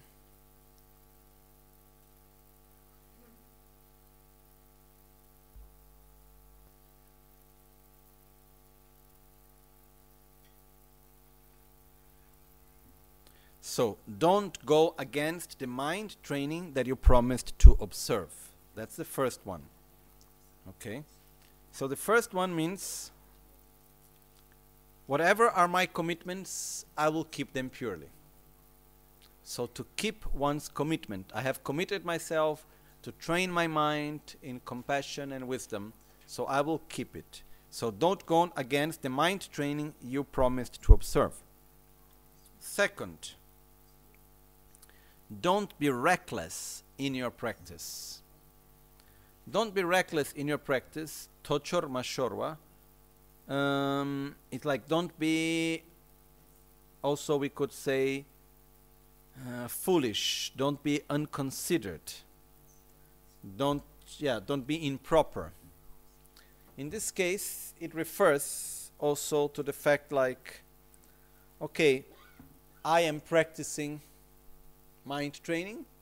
So because of that, I think that uh, nothing can harm me because I am training my mind. So we are in the middle, middle of a pandemic. I can go in the middle of people that are very much sick. Nothing will happen to me because I control my mind.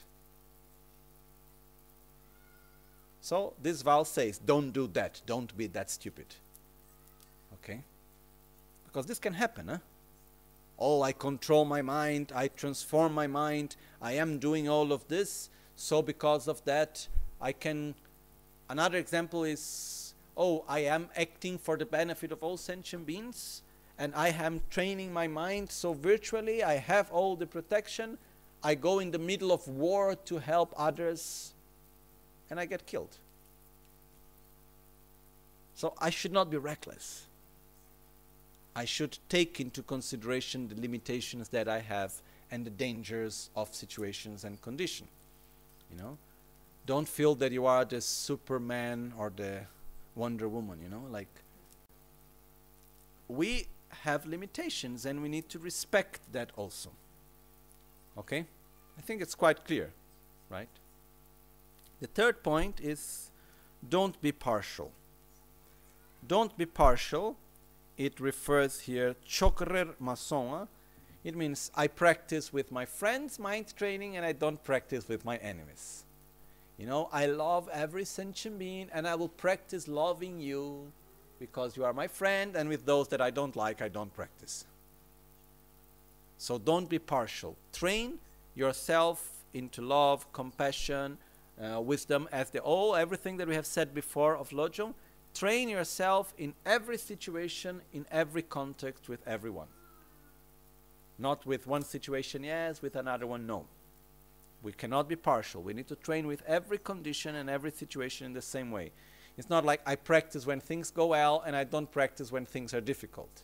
I should practice in the same way at every moment, at every condition. So don't be partial. Uh, Rangsur shak. Transform your attitude, but maintain your natural behavior. Which means we should transform our inner attitude by, elim- by transforming from a selfish attitude to an altruistic attitude, from anger to patience to love, from miserliness to generosity, and so on but we should not show it off. We should not change our external behavior to show that we are transforming ourselves inside. Whatever is your culture, whatever is your social context, you do not need to change it to show that you are changing something inside of you. I'm not going to start to dress myself differently, to talk differently, to do things differently to show that I am practicing Lojong. Keep your common behavior. Maintain your same culture, talk to people in the same way, maintain the job that you do, do what you do with your family, be yourself, but change yourself from within. If a change from within will manifest in a change outside, that's okay. But don't try to change inside by changing outside. And most of all, here it means do not try to show to others that you are changing something by making external changes. Okay? Like, no, I don't go, I don't do that anymore because now I am practicing Lojong. You know? Maybe we don't do that anymore because we are practicing Lojong, but we don't say. We don't show. It's a secret path that we don't need to show to others. So, transform your own inner attitude, but maintain your natural behavior. Okay? Yenglak Nyampa Micha. This is very beautiful. This two, the next two, I think, is very practical and very useful, especially in our times, in context. I think, remember, these vows were written in the 11th century. Okay? So, the needs they had at that time are not so different from ours nowadays. Don't speak of others' incomplete qualities. Which means do not criticize others. Okay? Do not speak of others' incomplete qualities. Yenlak nyampa je micha. The next one, which goes together, say shencho kaya misamo, which don't concern yourself with others' business. Mind your own business. You know, which in Italian would be fatti fatti tuoi. Okay, which basically it means that it's not the matter of not talking about others' life. It's do not think about others' life. It's not my business what's the color of your underwear. I don't mind. It won't change my life. This reminds me one time in Brazil, Rinpoche was giving teachings, and there were many people in the Gompa. And then someone came and asked Rinpoche, Rinpoche, what do you think about homosexuality? You know? Rinpoche looked like this. Rinpoche answered, For me, homosexuality, for me, I understand home sex. What you do your home, your business. No. So, Rinpoche had this way of playing with words, no? which the point is that there are some aspects of the life of each one of us that I don't need to enter into the details of your life in order to be near to you.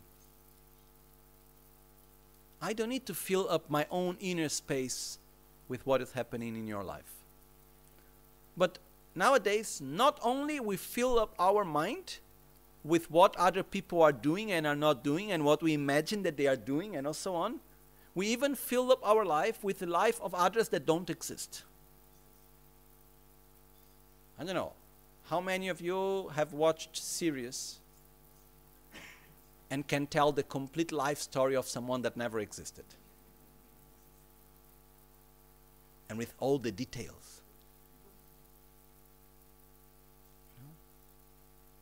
One thing is to relax and so on. Another thing is to occupy our mind. If this life is so precious with freedoms and endowments, and if we are going to die soon, then sooner than later, how can we use our mind and occupy our life because every thought is life? We consume our inner space with things that brings no any benefit and most of all, whenever we think about other people's business, whenever we mind other people's business, well, what is he doing? Oh, but is he doing this right or wrong? Oh, what happened in his relationship or her relationship? Oh, but you know, I think they are together, but actually he left, but oh, how come they are doing this or that? When we do these things, what do we develop inside of us? Attraction, aversion, or indifference? Most of the times, jealousy, envy. Sometimes we develop sense of competition. Sometimes we develop arrogance. Very rarely I see someone talking about someone else's life and reacting with inner joy and uh, rejoicing about other people's lives and uh, with love and care and all these things. This is not what happens mostly. So, this is a commitment that we take. I will not concern myself with others' business. My life is too precious to spend it with that. And I don't need. No? I have sometimes, I try to put this in my life. And I am by nature quite a curious person. And one time, I remember someone was telling me something about someone else. And then, as the person started to tell it to me, stopped and said, No, no, better I don't say. And normally, what we do when someone say this to us, oh, now you must tell me, you know, come on. Especially if you go to someone that is curious, you cannot now stop there. You give the first part, then you don't tell the thing, you know. Now you need to tell me. But at that time, I could make one click inside, and I said to the person, "Thank you." If you don't want to tell me, it means I don't need to occupy my precious inner space with that and I don't need to know. And I try really to occupy my space with what I think is positive and virtuous. And uh, sometimes people may feel, especially people that are more near to me, as if I don't care for them. Because I'm sorry to say, I truly care for you, but I'm not interested in the details of your life. Which means if I need to give an advice and I you want to tell me the details, I'm happy to listen. It's okay. But it will not change what I feel for you and how I relate to you if you do one thing in a way or in another and all the different details that are there in your life, you know. I'm not conditioned by that. At least I try not to be. So it's not that one don't care is that one doesn't want to be to occupy oneself with things that are not necessary and brings no benefit. I don't know if it's, it's clear this. Okay? So, this is one of the commitments in which we say, don't mind our, ourselves with other people's business, which means with things that we don't need to know. If I am a doctor and I need to give a prescription, I need to make questions, which is my business at that time. Your issues are my business. Your lifestyle is my business because I need to give a prescription. That's why I ask, do you do this? Do you do that? How is this? How is that? Because I need to interact with you in that level. No? But if I don't need to interact on a certain level, there is no point into wanting to know and thinking about aspects of the life of others, which will not bring any benefit to myself and others. I think it's quite clear, right? Okay. You know, we can forget about all the other 16 vows. Just take these two. it's already a lot. No? Misamo. Don't speak of others' incomplete qualities. Don't concern yourself with others' business. Seven. Nyomon kanche la jang. Train to counter whichever disturbing emotion is greatest. which means we should train ourselves what, whatever is our stronger defilement maybe it's fear maybe it's anger maybe it's jealousy in a certain moment of our life that's what we need to deal with first of all so whatever is the strongest defilement that's where we need to look for antidotes and where we need to train ourselves mostly okay.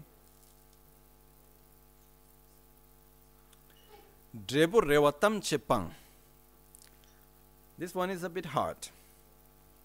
Give up every hope of reward. Give up every hope of reward. Which means, whatever we do in relation to anyone, do not do it expecting something back. Recognition, affection, care, material recognition, material gain. When we do something for others, we do because we want their happiness and we believe that through that way of acting we may help them in some way. But we don't expect anything back.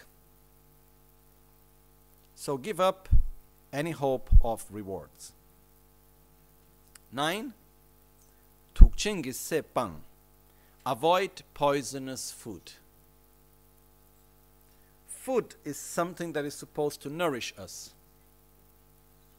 But if we put poison in it, it will harm us.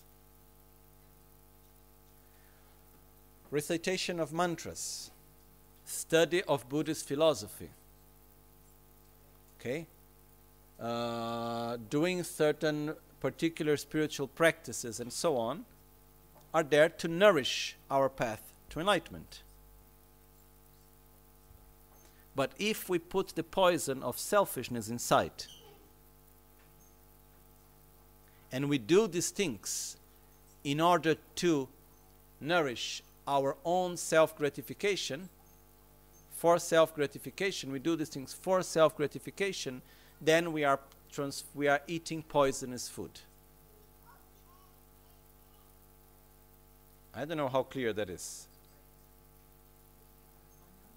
So, for example, I go to recite mantras. And then at a certain point, I feel that I can say to other people how many mantras I have done and I feel somehow that by saying to others how many mantras I have done, to others can be one person, eh?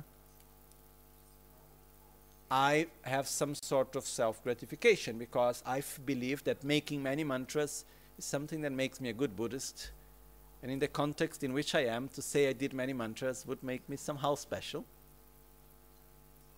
So when I go to do the mantras, behind there, there is this wish to say, oh, how many mantras I am doing. So by making mantras in that way, I am nourishing my own selfishness. I am doing it out of some sort of self gratification. Okay? That by that I am eating poisonous food.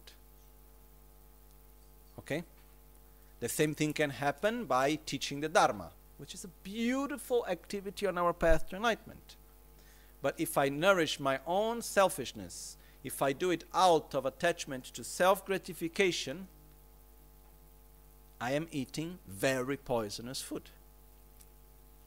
Okay?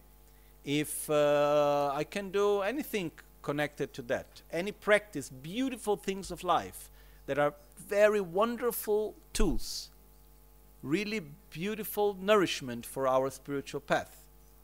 But if we do it in order, in a way to nourish our own self gratification, then we are eating poisonous food. So avoid every form of poisonous food. Okay? Um, tukchenge sepan shun sampo miten don't maintain misplaced loyalty. Don't maintain misplaced loyalty. It's don't maintain loyalty to your own defilements. Okay. Nyombo nyembo matembas te gyun kyang badans dra tabur shekun yurin zimbe shung sambo mitens. So the meaning of that is that don't maintain misplaced loyalty is we see that we have some sort of defilement, let's say laziness, or we have uh, a lot of jealousy or envy or whatever, and we don't deal with it. We keep it there as some sort of friend. This is a misplaced loyalty. You know, if we make a metaphor, is I have a company and I have people working in my company. Then at some point I understand that there is someone working in my company that somehow does a good work, but this person is stealing money from the company.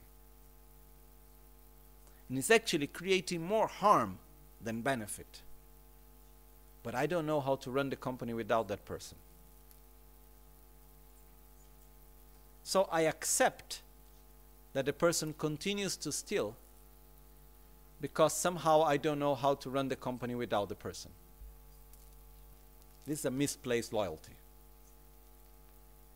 So at one point, what I need to do when I see that this person is actually harming, is better to say, okay, you stop working with me, and I will find a way how to substitute you. Because there are situations that we don't know how to deal in a different way. But we see that actually it's harmful the way we are doing. So we keep doing it because we don't know how to do differently somehow. This is a misplaced loyalty. So whenever we see that there is something that in our own behavior and so on that is harmful, that is not good, we should do the best that we can to abandon it and not to keep some sort of loyalty to it. Okay? Um, 11. Shagne migue. Don't make sarcastic remarks. Basically, we don't make fun out of the faults and uh, the difficulties of others. Okay? It's quite clear. 12. Don't lie in ambush. Don't wait for the best moment to harm someone. Oh, I know that you have done something to me that, to me that I really didn't like, but I'm waiting the right moment for you to see the answer. In other way, do not have do, do not act in vengeance. No? Do not act in vengeance, uh, vendetta. No? So do not wait for the moment to do something back to someone else. Okay? And uh, this goes together with the next one, which it says, uh, Nela mi up, Trang mi guk, Nela mi ak, Nela mi up, don't strike at the vital point. Which means, like the example that I did before, when two people are fighting, you look for the, the maybe you have a problem with your father, or with your mother, or with your son. So, what I do in order to harm you, I am going to touch that point. Don't do that. Don't strike at the vital point of someone else. Okay? Then we have, we, we can go to this day 18 at least. Don't burden an ox with the load of a zo. Okay, ox and zo are two animals. Okay, basically uh, the difference is that a zo is the son of one yak and a cow. Okay, and the zo are very very strong animals. They can hold a lot of weight. They can carry a lot of weight. So don't burden an ox like a bull with the load of a zo. The zo can carry more than an ox. Okay? Which means don't put into others what is of your own responsibility. Don't place upon others your own responsibility. And this we have different ways of it. One way is that when we do a mistake, we do not point the finger to others and try to say someone else's mistake. We are responsible for our own actions. Yes, was my mistake, I pay the cost for it. Needs to be fixed, I will fix it. It was my mistake. I am responsible of my own actions. Take responsibility of your own actions. Don't place the responsibilities of your actions into someone else's head. Okay?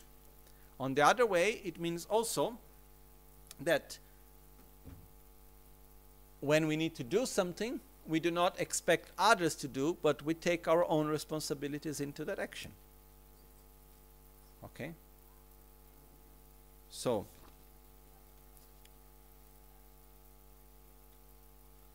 let me see just here what Richard Rinpoche wrote. Rankyun shingel, rangelingen, kagnen so shela, yotab ki gelwas. Yeah. So do not place upon others one's own responsibilities and one's own faults, basically. Okay? In other words, be responsible of your own actions and your own commitments. So basically, two ways. When we do a mistake, we are responsible for it. When we take a commitment, we are responsible to keep it. We don't put into someone else. Okay? Um. Tolok micha, gyok gitse mitös. Tolok micha, don't abuse the practice. Okay? Lojon dredun duwa dans. Nueba shije, chongcho so gomba tolo michas. Don't abuse the practice is don't use the seven point mind training and the practice of lojong for mundane reasons. Oh, so I will read the text and I will teach to someone in order to make some money. I think it's a very nice course. People will like very much. Mind training, it's trendy, it's nice. So I will teach and I will make something nice to make money out of that. Don't do that. It's sacred.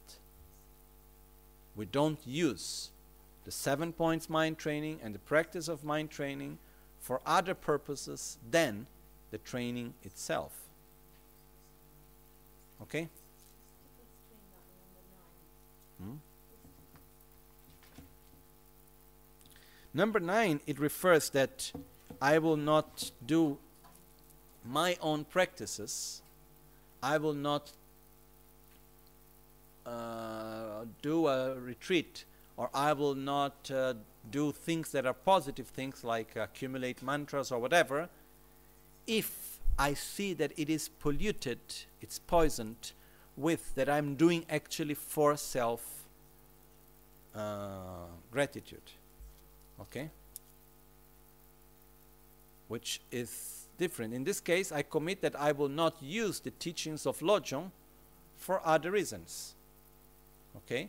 So I will not take this book and I will make, okay, I write a nice commentary to sell it. I will make things in order to make money or to have knowledge or anything like that. They are connected, but they are different.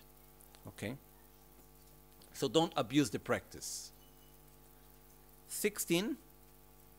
Uh, don't sprint to win the race. Don't make sure, don't, don't sprint to win the race means there is no any competition to who is the first one that will train the mind. I want to be the best of all disciples. I'm going to train myself in altruism before you. There is no such a thing. Don't sprint to win the race. Take your time. It's your you have no competition with anyone else. It's your path with yourself for the benefit of others. Okay? But why these vows exist? Because we have the tendency to do these things. That's why we make commitments not to do them, to protect ourselves from it. Don't turn gods into devil. Don't turn dog, gods into devil means don't turn something that is very pure and special into something that is very harmful and negative. No? So, lojon dan chensing informação tabos, which means do not allow the practice of mind training to enhance your own selfishness. Because I can at some point start to feel I am so much special because I am a practitioner of Lojong, you know. And I start to feel that by being a practitioner of mind training and by doing all of that, I start to feel superiority towards others and I start to feel that somehow I get a good recognition about that, and I start actually to nourish my own selfishness out of that. Don't allow that to happen. Okay? And uh, last one.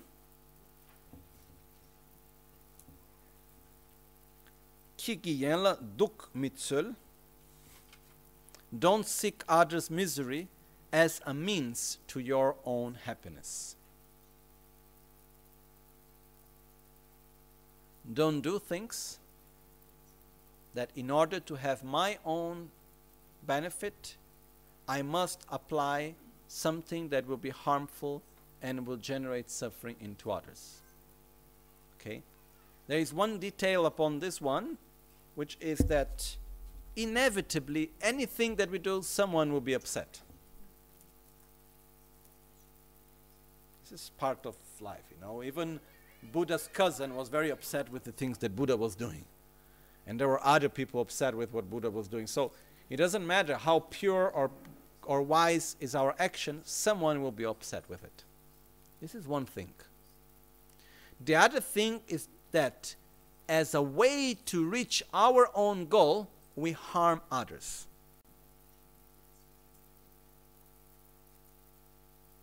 Okay? I know we abuse a person, for example, slavery, to get my own objectives. I will harm the environment to get what I want.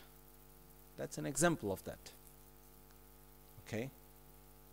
I will keep a person in a situation of ignorance in order to keep my own power. Does these things happen? Yes.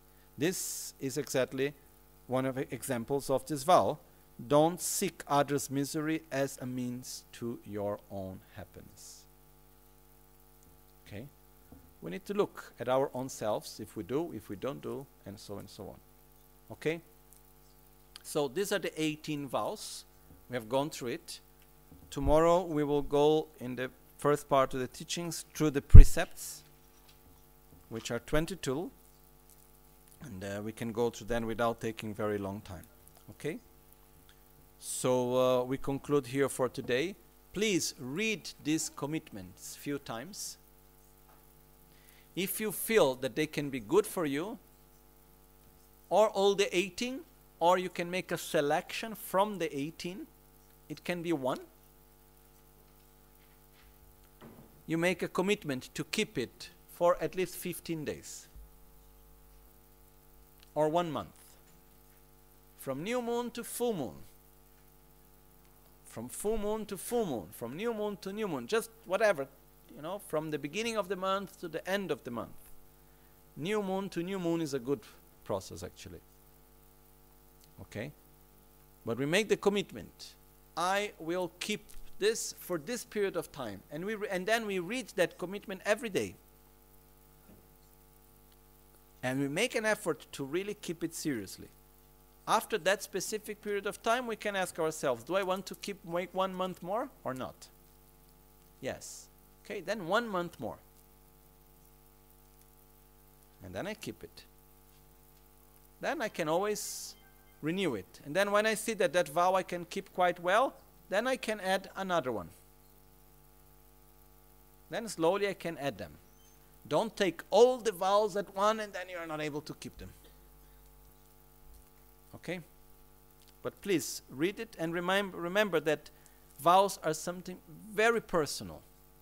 It's a personal choice as a guideline for our own Sāshī pūkī chūshī mētō chāng rīrāb līngshī nidē gēmbādī sāngē shindul mīkdē ulvārgī drugū namdā shīnglā chē pārshū jētsū lāmē kūtsē rābdēn chī namkār tīnlē chōchūr gē pādā lōsān tēmbē drēmē sāsum kī drōwē mūnsēl tāltū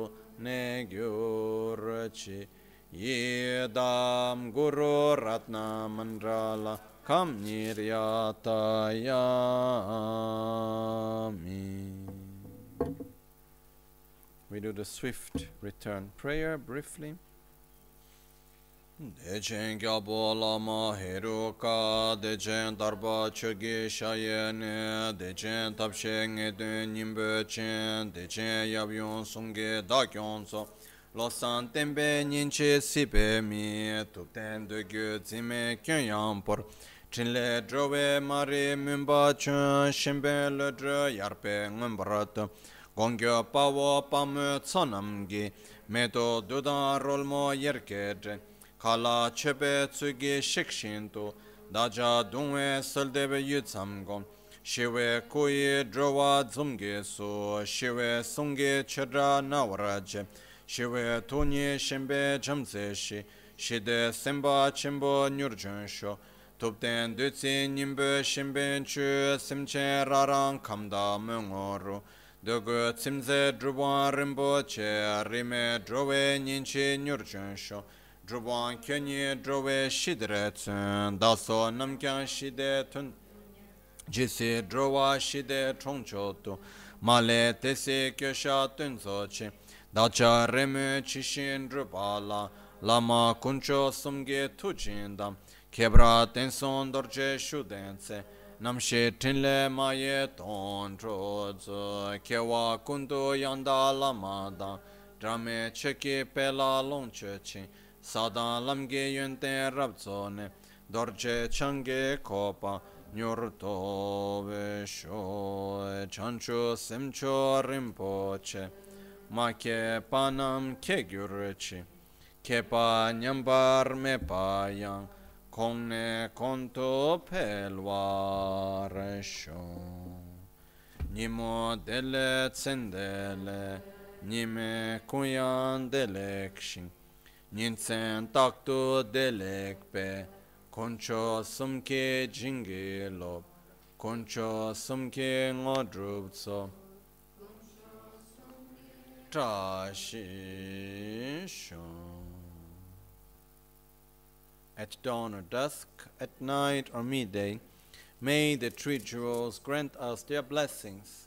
May they help us to achieve all realizations and sprinkle the path of our lives with various signs of auspiciousness.